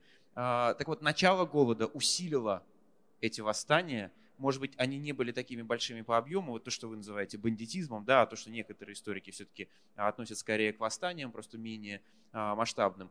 Начало голода усиливает, а разгар города, голода уже ослабляет эти восстания, потому что для того, чтобы, а, ну, грубо говоря, воевать, нужны какие-то силы, средства и ресурсы. И голод к 22 году, вот если мы говорим уже о зиме 22 года и весне 22 года, он естественным способом победил всех, кто мог что-то так или иначе организованно э, устраивать какое-то сопротивление. А, Спасибо. Кстати говоря, американцы страшно удивлялись тому, что население не протестует. Вот. Они не принимали в расчет, что у людей может просто не быть чисто физических, экзистенциальных, так сказать, сил на организованный протест. А банды оставались, с ними продолжали бороться, но это были вот мелкие такие дерзкие набеги на поезда, там, воровство и так далее. Межнациональные конфликты, кстати, очень были распространены э, вот, на фоне голода именно, потому что, вот, например, между башкирским и русским и немецким населением в Уфимской губернии. Да что говорить, тут э, вообще, в принципе, между разными селами, да, когда речь уже шла простите, я знаю, что историки не любят, но в том числе о каннибализме, то тут э, деление на своих и чужих э, стал, приобрело совершенно другой э, характер и другое значение. Вот есть свои, есть чужие, да, и тут э, надо сказать, что не только между национальностями, а в принципе между разными селами возникали довольно напряженные отношения. И если в принципе говорить как раз о, о той трагедии, которая была, вот мы сказали о голоде, мы сказали о страшнейшей медицинской ситуации, потому что э, санитарно-эпидемиологические условия, как вы понимаете, были жуткими, и э, ТИФ это был символ просто, да, точно такой же символ смерти, как голод. Есть еще одна трагедия, которая вот пока не проедешь эти места, что называется, не осознаешь это логистический кризис. просто тотальный логистический кризис, потому что вот о железных дорогах было сказано, но если мы говорим о, зиме, о зиме 21-22 года, между населенными пунктами сельскими практически было прервано любое сообщение, потому что зимой, да, для того, чтобы поддерживать постоянную э, логистику между населенными пунктами нужно было постоянно гонять э, какие-то да, там, э, телеги, не телеги, простите, а сани с запряженные лошадьми. И когда у тебя этих лошадей просто не осталось, а, многие деревни, они оказались абсолютно отрезанными от всего остального мира. Ну, это было прочувствовано в том числе американцами, тем же Келли, я просто эту историю не рассказывала. А, он был отправлен из Уфы в Стерлитамак с инспекцией в конце, э, во второй половине марта. Вот. Э, и он, до Стерлитамака тогда не было железной дороги еще, то есть можно было доехать только ну, по проселочной дороге. И вот он, значит, на санях, по снежку, с возницами отправляется туда, э, совершает там инспекцию, наступает теплая погода, все развозит, и он месяц сидит в Стерлитамаке, он не может уехать, потому что белая вскрывается, э, по ней плыть еще нельзя, а проехать по посуху невозможно. Вот. Э, вот такие вот ситуации тоже бывали. То есть вот э, транспортный кризис – это была огромнейшая проблема, которая вот, значит, требовала очень большой изобретательности для ее преодоления. И почему как раз железная дорога приобретает да, такое большое а, значение для вот этой логистической а, истории? Да, следующий вопрос. Здравствуйте, меня зовут Олег Фоминцев. Э, благодарю за очень интересную лекцию. Возникло два вопроса. Первый. Э, сопоставимы ли объемы продовольственной помощи, оказанной Советской России, с объемами помощи, оказанной Российской империи в 1891-1992 годах или 1911-12 годах? Э, второй. Существуют ли статистические данные, какая доля голодающего населения получила зарубежную продовольственную помощь, а какая доля выживала исключительно своими силами и силами своей страны?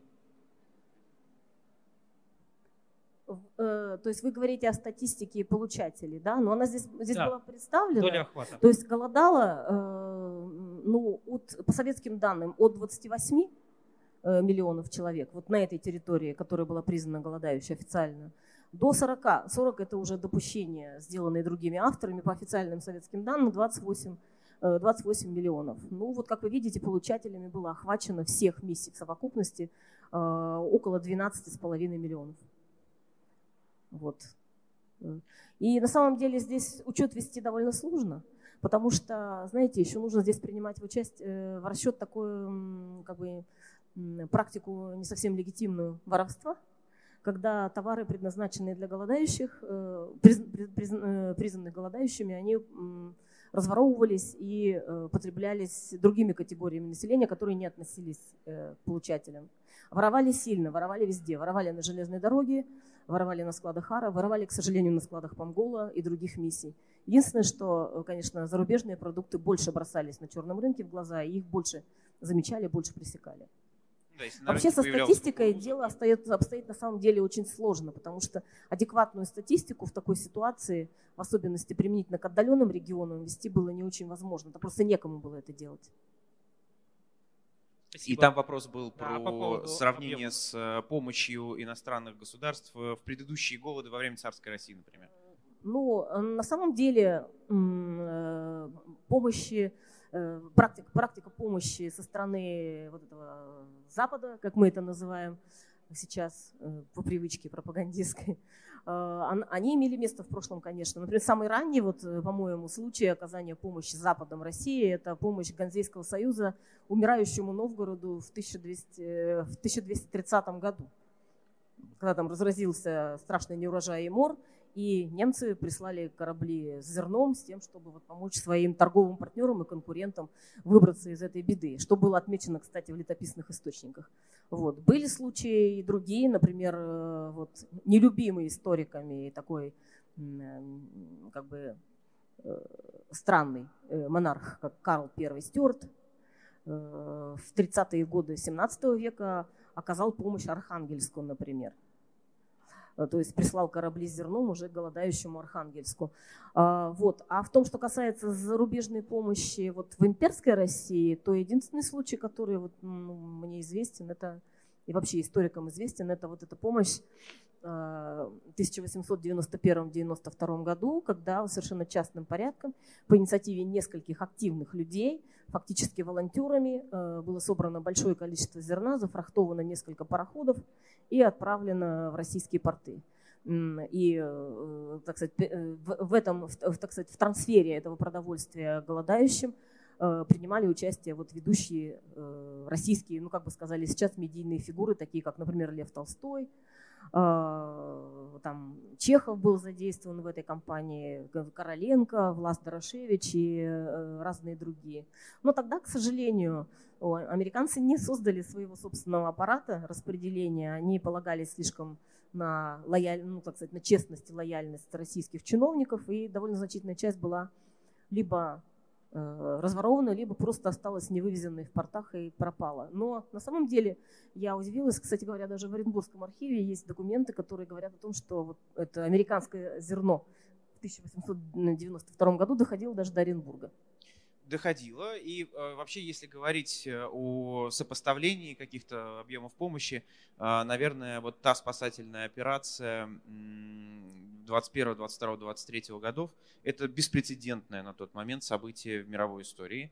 Ничего подобного по масштабам помощи не было никогда нигде. Но не надо думать, что только Россия получала помощь. А в общей сложности АРА, э, вот если мы берем с 2018 года, когда еще это администрация продовольственная, так называемая, ну, немножко другое название, но, в общем, организация та же, они помогали 40 странам. И если посчитать э, за несколько лет бюджет этой помощи нескольким странам, он сопоставим, в принципе, это просто страшно представить, с одним миллиардом долларов. То есть с бюджетом Соединенных Штатов тогда. Это, наверное, впервые, это момент вообще осознания а, Соединенными Штатами себя как державы, которая вот имеет какую-то миссию за океаном. То есть если внутри да, континента они э, так или иначе этим занимались, то вот такими масштабами а, помощи они занимались тогда впервые и осознавали себя совершенно по-новому. Интересный момент, кстати, что тот же Гувер и та же Ара, довольно забытая страница американской истории в общественном сознании. Потому что Гувер не популярный президент. Потому что при Гувере разразился кризис. И они никогда, ну, особенно тоже на эту тему, есть, конечно, историки, есть фильмы документальные, но вот так, чтобы в общественном сознании об этом как-то артикулировалось постоянно, этого нет. И Гувер – это непопулярная фигура в, в, американской истории. Ну, здесь нужно еще один аспект принимать во внимание, так сказать. А, если к Нансену отношение было у советской власти такое лояльное и с пиететом с большим, потому что он выражал свою симпатию большевикам. А, хотя, кстати, у него в миссии работали люди, которые потом вообще отличились, так сказать, на, на ниве на политике. Например, в Харькове, а, в Украине, представителем миссии Нансена работал Виткун Квислинг, который значит, после смерти Нансена пришел в НСДАП и во время нацистской оккупации был премьер-министром Норвегии. Вот. Он прекрасно знал русский язык, он, у него обе жены были русские. Вот. И начав с помощи голодающим, он закончил фактически в нацистском правительстве. Вот. А в том, что касается Ара, то э, их образ в советской историографии, он, конечно, был существенно искажен. Э, они были представлены как шпионы, разведчики, которые только и делали, как бы там выведать военно, военно-политические секреты э, советского государства. Помощь была низведена до уровня, до уровня такой курьезной какой-то случайности по формуле «некоторая помощь была оказана». Вот. Но это отчасти потому, что эта помощь оказалась одинаково дискомфортной как для Америки, так и для России. Потому что вот когда э, американцев и Гувера обвиняют в том, что он вел прямую подрывную деятельность против э, большевистского правительства через Ара, то это не так. У него был мотив, но для него просто сама филантропия была борьбой с большевизмом. Вот, то есть он надеялся, что вот, так сказать, э, эффективность э, работы американской администрации помощи, она продемонстрирует людям, что большевистский режим не так хорош, и нужно его свалить. Собственно, отчасти это и было мотивацией э, одобрения этой акции со стороны президента Хардинга. При этом, вот. да, такой юмор э, истории и парадокс в том, что а, критики Гувера в Соединенных Штатах, наоборот, припоминали ему, что он кормил большевиков. Вот а, он, выжил. он тот, да, кто кормил большевиков и дал выжить этому режиму, и тот, кто дал выжить советской России. Что если бы не он, она бы там э, корячилась, мучилась бы и умерла. Да, но он объяснял это вот чисто гуманитарными мотивами. что Он, он для тоже него жизнь 20, религиозный 20 был человек. да, он был квакер, во-первых, да. Для них, э, по, так сказать, по их, по их концепции, нужно обязательно в жизни совершать добрые дела. Вот. э, И вот это, кстати, послужило потом поводом для таких, ну, не очень хороших, э, как бы, оценок со стороны американцев Нансена, потому что Нансену за его гуманитарные усилия была присуждена Нобелевская премия, а о Гувере даже не шло и речи, то есть его кандидатура вообще даже не выдвигалась и не рассматривалась. Вот. Хотя, так сказать, по количеству спасенных жизней, конечно, если сравнивать, то можно э, даже сравнивать не имеет смысла. И надо сказать, что некоторые руководители АРА в своей переписке, э, они друг с другом, э, они друг другу писали и довольно ревниво относились к тому, что именно Нансен получил Нобелевскую премию. Хотя, давайте просто отметим, что Нобелевская премия была э, с другой формулировкой. Она была в первую очередь за помощь пленным, которые из разных стран оказались да, после Первой мировой войны э, в других странах, не в своих родных. И он действительно организовал очень большую э, работу по тому, чтобы эти пленные, во-первых, остались живы, во-вторых, чтобы они добрались а, до дома. А, И формулировка была за это. Но, знаете, все равно а, воспринималось, что он в этот момент занимался как раз проблемами голода в, СССР, э, в Советской России, и все равно воспринималось, что он получает Нобелевскую премию за это, по крайней мере, вот э, людьми, работающими в американской администрации помощи. Ну да, да, но, но Ара тоже занималась пом- помощью людям, которые застряли в России, вот еще с имперских времен приехали по каким-то делам, скажем, там гувернантки разные, работники там пивных заводов, например, потому что вся пивная промышленность, которая вот туда, к востоку от Волги, она вся ставилась иностранцами. То есть немцами, австрияками, чехами, прошедшими специальное обучение. И когда они оказались в Советской России, они оказались людьми без гражданства, потому что старые их документы были недействительны, особенно тех государств, которые распались, таких как Габсбургская империя, например. А, Вот. И они в том числе помогали им вернуться или, по крайней мере, завязать контакты с близкими и родственниками по своим каналам, с тем, чтобы они могли им хоть как-то помочь или сделать им вызов, или помочь им репатриироваться. Вот. э, Этот момент. И, кстати говоря, одним из условий Рижского договора было освобождение всех американских пленных, которые остались в России еще со времен интервенции и со время вот советско-польской войны, где американцы некоторые служили в качестве военных консультантов с польской стороны. Следующий вопрос. ответы. Подходите к микрофону и, и- и задавайте. Вам спасибо еще раз. И вот у меня такой вопрос. Вот известно, что политика военного коммунизма предполагала, ну не предполагала, она содержала запрет торговли. И вот вас не интересовало, в какой степени вот этот запрет торговли способствовал, э, ну как бы, э, ну, способствовал голоду. Известно, что, в общем-то, Троцкий предлагал э, еще год назад, э, в 2020 году, ввести рыночные отношения, но тогда на ЦК, э, на, на за- заседании ЦК это не прошло. Тоже любопытно, кто голосовал против. И только вот после Тамбовского восстания и Кронштадтского восстания уже был, э, была изменена, изменена политика и был поворот к НЭПу. Ну, Так у меня такой вопрос. Вот как вы, вы сами интересовались, в какой степени вот эта политика запрета торговли, рыночных отношений способствовали голоду? Спасибо. Ну, я, честно сказать, небольшой специалист по вот экономическим отношениям этого периода, а, но м, я считаю, что запрет торговли, полный запрет, э, как бы полного, пол- полное прекращение торговли же все равно не произошло. Э, Черный рынок продолжал существовать. Существовало, как выяснилось потом, огромное количество припрятанных товаров, которые вдруг с введением НЭПа вдруг неожиданно откуда-то появились, причем товары первоклассного качества. А, Вот. э, Здесь шла, э, вот э, голод же вызывается не товарным дефицит, не, не дефицитом товаров, скажем так, непродовольственного потребления. Голод вызывается то- э, дефицитом продовольствия именно. И здесь, конечно, наверное, прекращение рыночных отношений, в частности, вот неготовность, невозможность, неспособность государства обеспечить спрос крестьянства на определенные товары, э, он, конечно, сыграл свою отрицательную роль. Потому что в торговле всегда присутствует взаимный интерес. Ну, я бы как раз просто переформулировал немножко. Я бы назвал не торговлю, а отсутствие мотивации крестьянства а, э, торговать, да, в принципе, что-то выставлять. Они, у них, они были, э, такой возможности у них не было.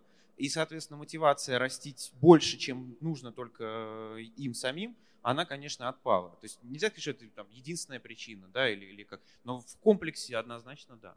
Ну и вообще это довольно интересно, когда ты смотришь эти решения властей 18, 19, 20 года, которые привели к, э, к этим ситуациям, я имею в виду, а, когда крестьяне просто приняли решение, а мы больше не будем сеять, да, когда какие-то рынки, они там разрешают их работу на час в день, например, а все, что вы не продали за час, вы обязаны сдать, какие-то такие вещи. Или, например, налоги, которые вводились как раз э, на территории современной Свердловской области. Знаете, там были налоги на рога и копыта. А для чего? Потому что крестьяне радостно понесли рога и копыта, которые можно было сдать, и к ним тут же вопросы. А куда дели остальное? Значит, есть остальное. И, соответственно, таким образом вот э, такая, видите, э, налоговая хитрость применена была большевиками. То есть в первую очередь мотивация что-то делать сверх необходимого. Вот что было убито вот теми решениями. Еще вопросы, да? Да. А, тоже благодарю за лекцию, за обширный материал. А который... А можно чуть погромче, не слышно да. вас. Благодарю за лекцию, за обширный материал, который был в ней переведен. Я вот такой хотела вопрос задать. Ну, мы знаем, что, ну, и вы в лекции упоминали, что голод повторялся, и до революции, и в последующие годы. Вот есть ли какая-то принципиальная разница, а, как справлялись с голодом, или, не знаю, последствия голода 20-х, 30-х и 40-х в Советском Союзе? А, и, и вот вторая часть вопроса. Вы упоминали, что реквизирование продовольствия, оно началось еще вот в конце романовской эпохи, э, временное правительство к этому прибегало, и большевики были вынуждены, ну, как, э, применили силовые методы и добились в каком-то смысле результата. А, вот про сам этот процесс хотела тоже вот спросить у вас. Это только накопление опыта или это можно отнести уже вот к методам борьбы со своим населением со стороны большевиков?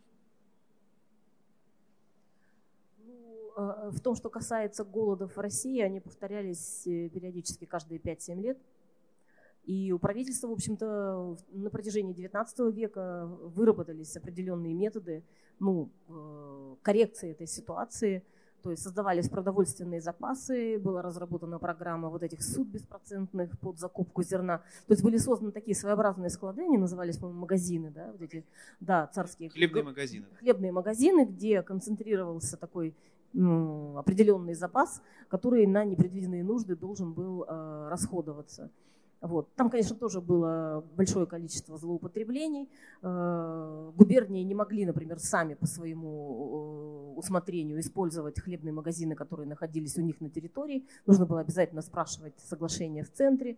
Э, Все это наталкивалось на бюрократические препятствия и также на, так сказать, ну, такое своеобразное коррупционное творчество местной администрации. Но, тем не менее, механизмы были наработаны определенные. Они, может быть, были несовершенными, но они имелись. А здесь нужно еще, знаете, что отметить, что э, в значительной степени проблема продовольственной безопасности для рядового потребителя и для рядового крестьянина, она сильно обострилась, как-то ни странно, в связи с отменой крепостного права. Потому что когда э, вот, было отменено до, до, до манифеста 1961 года э, за, за продовольственную безопасность крестьян и государственных и помещичьих отвечали, соответственно, государство и помещики. То есть они должны были заботиться о своих как бы, вот, прикрепленных к ним э, душах. Э, вот эта э, реформа, она сняла эту необходимость, в общем-то, с государства, и оно вмешивалось только в самых таких экстремальных случаях, когда ситуацию уже было терпеть абсолютно невозможно. Вот. В том, что касается, вы, имеете, вы хотите сравнить голоды последующие 30-х и 40-х? Наверное, научились справляться, э, я не знаю, или, или разница была в том, какие районы охватывал, но это же тоже известно, что там послевоенный голод сильный был, ну и в 30-е годы, насколько я понимаю, был. Ну, э, не были голод послевоенный, он был вызван другими причинами. 46-47 вы имеете в виду. Я прицельно этим вопросом не занималась. Но а в том, что касается голода 30-х, я могу констатировать, что да, это реквизиционная политика, э, политика проводимая только под другим видом. под видом, вот, в виде насильственного обобществления крестьянских хозяйств и, так сказать, превращение индивидуала, индивидуалов в превращение в коллективное некое сообщество, которое все заработанное должно практически отдавать государству. Э, вот. Э, принципиальное отличие здесь, вот с, допустим, с продразверсткой, это то, что и, и с тем голодом, который последовал после продразверстки, только в том, что голод 30-х, он всячески скрывался от международной общественности, и э, активно пресекались любые каналы просачивания сведений об этом на Запад. Вот. И здесь тоже можно наблюдать удивительные такие метаморфозы, в том числе среди западных журналистов, например, Уолтер Дюранти, знаменитый, которого вот не так давно лишили посмертно, уже много-много лет посмертно, Пулицевской премии за серию его работ о России эпохи 30-х годов. А, в 20-е годы он был одним из первых, кто э, Западу рассказал правду о том, что происходит в России. Вот. А в 30-е он, наоборот, выступал вот таким укрывателем того, что происходит при сталинском режиме. Вот.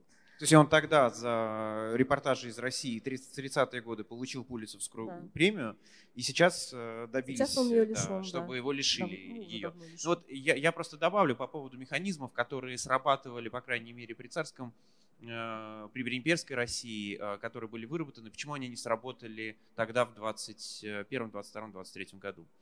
А, ну, во-первых, э, потому что это было другое государство, да, и э, во многих местах это были новые люди без любого управленческого опыта, а, и некоторые из них, а если особенно мы говорим о Южном Урале, не о Поволжье, понимаете, тоже, вот голод в Поволжье воспринимался общественностью как нечто, а, да, помним, 10 лет назад был, то есть, ну, что-то срабатывает, какая-то память срабатывает, понятно, почему надо организовывать помощь. А вот голод на Южном Урале, он, э, во-первых, тогда остался в тени, и даже потом исследователи, они в некотором смысле его заново открыли, да, потому что а, начальство, которое было на Южном Урале, особенно если мы говорим о национальных республиках типа а, Малой Башкирии или тогда образованной Киргизской автономной социалистической республики в столице в Оренбурге, обратите внимание, да, что Киргизская республика так по ошибке называли казахов киргизами тогда. Так вот, дело в том, что э, там начальство, которое стало главами республик, боялось отчитываться наверх. И у нас есть стенограммы заседания советов, когда они говорят, надо сообщать наверх. Что, что, что же вы делаете? Они говорят, а вы хотите, чтобы у вас пайку отняли? И люди просто боялись сообщать а, плохие новости своему начальству. И дотянули ситуацию до того, что ситуация на Южном Уже Урале в какой-то момент стала хуже намного, да. чем в Поволжье. Да, да, да. Все стало позже, во, многих отношениях уже поздно. То есть это первая вещь. большие потери. Они, то есть они не вылезли из шинели гражданской войны. Вторая вещь э, – это то, что давайте не забывать, что перед этим была Первая мировая война.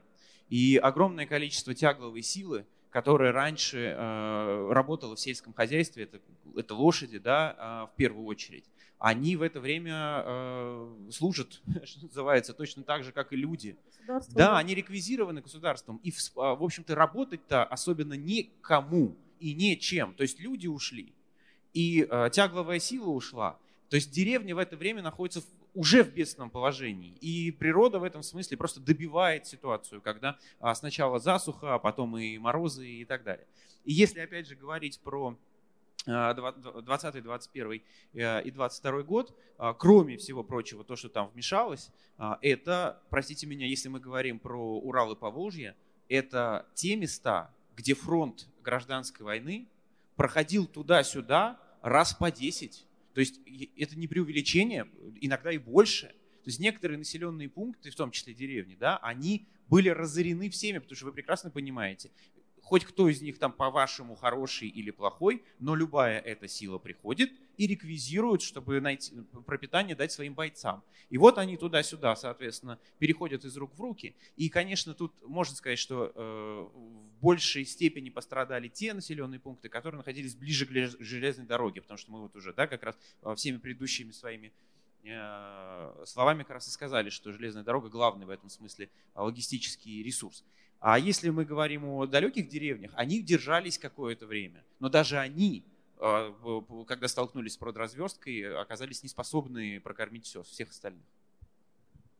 Если есть следующий вопрос, да. Спасибо. Скажите, пожалуйста, вот об украинском голодоморе говорят на государственном уровне, а у нас э, говорят специалисты-историки. Изменится ли вот эта ситуация? Вы попробуйте мне сказать.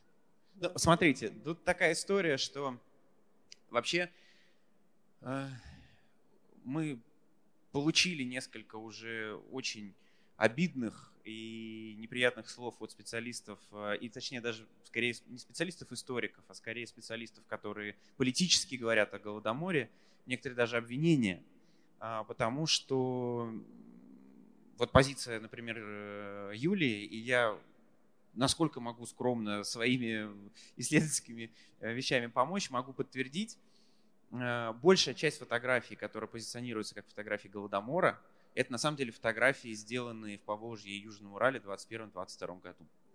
А, ровно потому, что как раз в 30-е годы, э, то есть это не кто-то делает прям со зла, знаете, дай-ка я подделаю, а просто потому, что в 30-е годы фотографировать, снимать это было практически невозможно, это было запрещено. Да? Если тебя задержали бы там с фотоаппаратом, то, понятно, твоя судьба была бы очень печальна.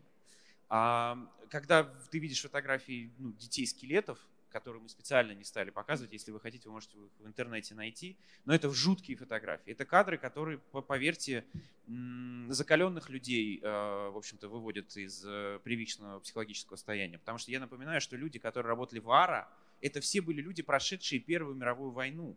Там они специально выписали из Америки себе фотографа и кинооператора, которые работали в криминальной хронике.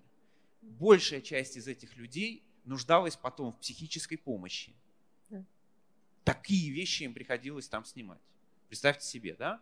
Так вот, а, если, если говорить, опять же, о э, Голодоморе, а, понятно, что когда ты видишь этого больного ребенка, и, в общем-то, непонятно, кто он по национальности. Важно сам факт показать. Да? Наверное, это примерно соответствовало тому, что там происходило а, в 30-е годы на территории Украины но на самом деле большая часть фотографий, еще раз скажу, я это как раз Южный Урал Поволжье, 20 21 22 23 год, ну, в основном 21 22 а, Так вот, если опять же говорить о государственном уровне, вот мы как можем свою задачу стараемся выполнять. Мы никому не указ, да, и мы понимаем, что мы, мы очень рады, например, что журнал «Дилетант» который, кстати говоря, вы можете купить, да, он посвящен, в магазине Петровский, посвященный голоду номер. И там же, кстати, продается и э, комикс, посвященный событиям предшествующим, так сказать, да, а, событиям голода, событиям революции, скорее, да, и гражданской войны 17 а, года. А, еще раз напомню, в магазине Петровский и то, и другое можно приобрести. Так вот, дело в том, что мы, мы говорим об этом, и мы видим, что какие-то люди впервые узнают об этом от нас в том числе. И мы видим, что какие-то люди не согласны, например, с трактовкой, им кажется, что мы слишком, а, может быть, хвалим там американцев и так далее, и начинают писать свои статьи, снимать свои документальные фильмы, отражая, ну, например, роль Дзержинского и ЧК, которая действительно тоже большая. И мы, ну, я, например, я не знаю, я не могу говорить за Юлю здесь, я радуюсь. И более того, мы лично свои деньги отправили на создание тоже такого фильма, чтобы было как можно больше об этом сказано. Неважно, больше кто... версий. Да, пускай это будет, но это очень выбирает. важно проговорить. Вы, ну, тут я с вами абсолютно согласен. Это очень важно проговорить как нации, чтобы сделать какие-то выводы для себя, чтобы, не дай бог, это не повторилось в конце концов никогда. Потому что вы знаете, когда а, вот у меня вчера а, брали интервью с портала 66.ru, говорит, ну в каком смысле не повторилось? Вы что, правда представляете, что в 21 веке может быть голод? А, и вы не представляете, что ровно эти слова говорили те, кто организовывал помощь в 20 веке, вот в 22-23 э, году, они ровно говорили эти слова. Как может в 20 веке быть голод? Мы же уже на таком уровне развития цивилизации. Ну, Этого просто не, невозможно представить. А нет, люди ну, реально вот умирают. Это же самое говорили о Первой мировой войне, что она вообще да. в принципе невозможно, потому что э, общество, сообщество мировое стало слишком цивилизованным, никому в здравом уме не придет нарушать в голову нарушать э, устоявшиеся экономические связи и так дальше. Целое направление было, такой экономический пацифизм. И, в общем, мы, конечно, очень хотим, чтобы все э, об этом узнали, мы очень хотим, чтобы об этом говорили, рассуждали на эту тему. И самое главное, сделали выводы. Потому что нам кажется, что эта история даже не столько про хаос, про управленческие ошибки, про то, какие беды несет революция а, и так далее. И там, кто плохие, кто хорошие. Эта история ровно про то, что в какой-то момент надо всем немножечко похолоднее стать, да, а, чуть умерить свой гнев друг другу и начать друг другу помогать. А, что есть какие-то вещи, которые гораздо более ценны, чем те или иные а, политические или идеологические взгляды. Что помощь друг другу вне зависимости от того, какой политической окраски эти были люди, она их объединила, и она спасла миллионы жизней. И еще раз, да, давайте подчеркнем, что не только кормить, но и вакцины. Опять же, когда я, например, этой темой занимался пять лет назад, ну, как бы вакцины и вакцины, я даже не, не, не ставил это как что-то важное. А сегодня мы понимаем, что это такое, да, что такое вакцинированы миллионы людей и спасены. А самое главное, ведь они делали упор на детей. А давайте просто подумаем.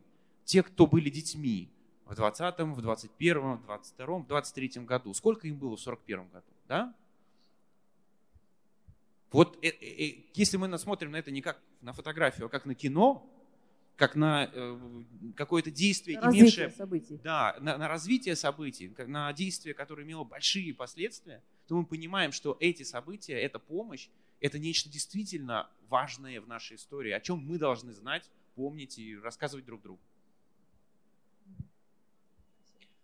Добрый день, спасибо большое за лекцию. У меня кадровый вопрос.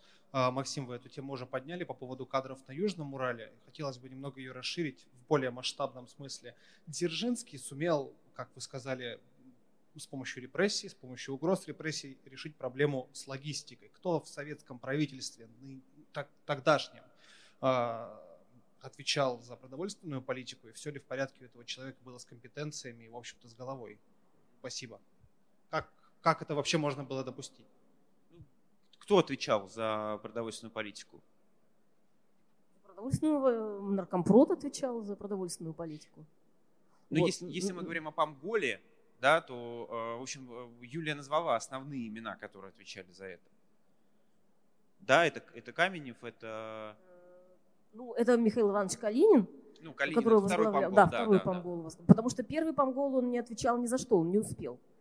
Э, потому что им сразу же выкатили претензию, что они ничего не делают, и им предложили начать немедленно работу, распределять продовольствие, которого у них не было, которое они только собирались добиться за границей, и их под этим предлогом э, распустили как никчемных. И да, но дальше. если мы читаем Ленина, например, того времени, э, он не считал кого-то виноватым в том, что кто-то не уследил или кто-то допустил этот голод.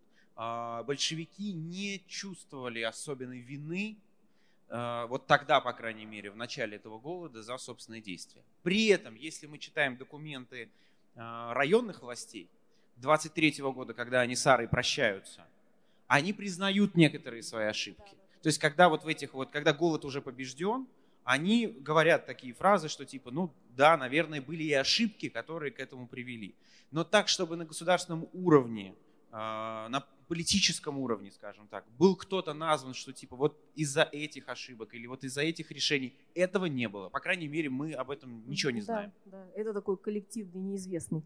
Э, которая разруха, помните? Вот разруха. Это, разруха это вот такая значит, старуха, которая ходит и что-то везде там да. Ну, гадит и так далее. Да, кстати говоря, вот этому голоду именно в этом плане не повезло информационно, скажем так, потому что он был нивелирован для такого фонового явления, для вот этого первого, первого пятилетия советской власти, героического периода, как его иногда называют, становления советской администрации, когда еще не вполне еще власть устаканилась, не вполне структуры устаканились, а вот э, голод и разруха – это такие фоновые явления. И поэтому, кстати, очень часто Э, память, в памяти в коллективной, вот эти два голода 30-х и 20-х, они путаются у многих э, или налагаются один на другой, причем 30-е воспринимаются ну, как более драматично. То есть опыт коллективизации, тем более многократно проговоренный в постсоветское время, озвученный, он вот отодвигает на задний план этот предшествующий голод.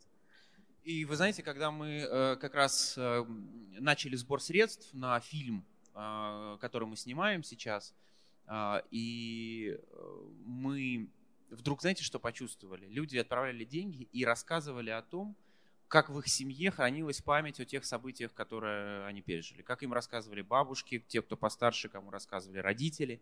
А, и мы вдруг поняли, что как раз, наверное, вот это та энергия, благодаря которой мы и собрали, в общем-то, да, необходимые э, суммы. А, люди почувствовали разницу между семейной историей которая у них внутри, и общественной истории, которая вот существует в общественном сознании. А, и вот это как раз пустота в общественном сознании, она сформировала эту энергию выброса вот этой вот а, семейной истории в общественное сознание.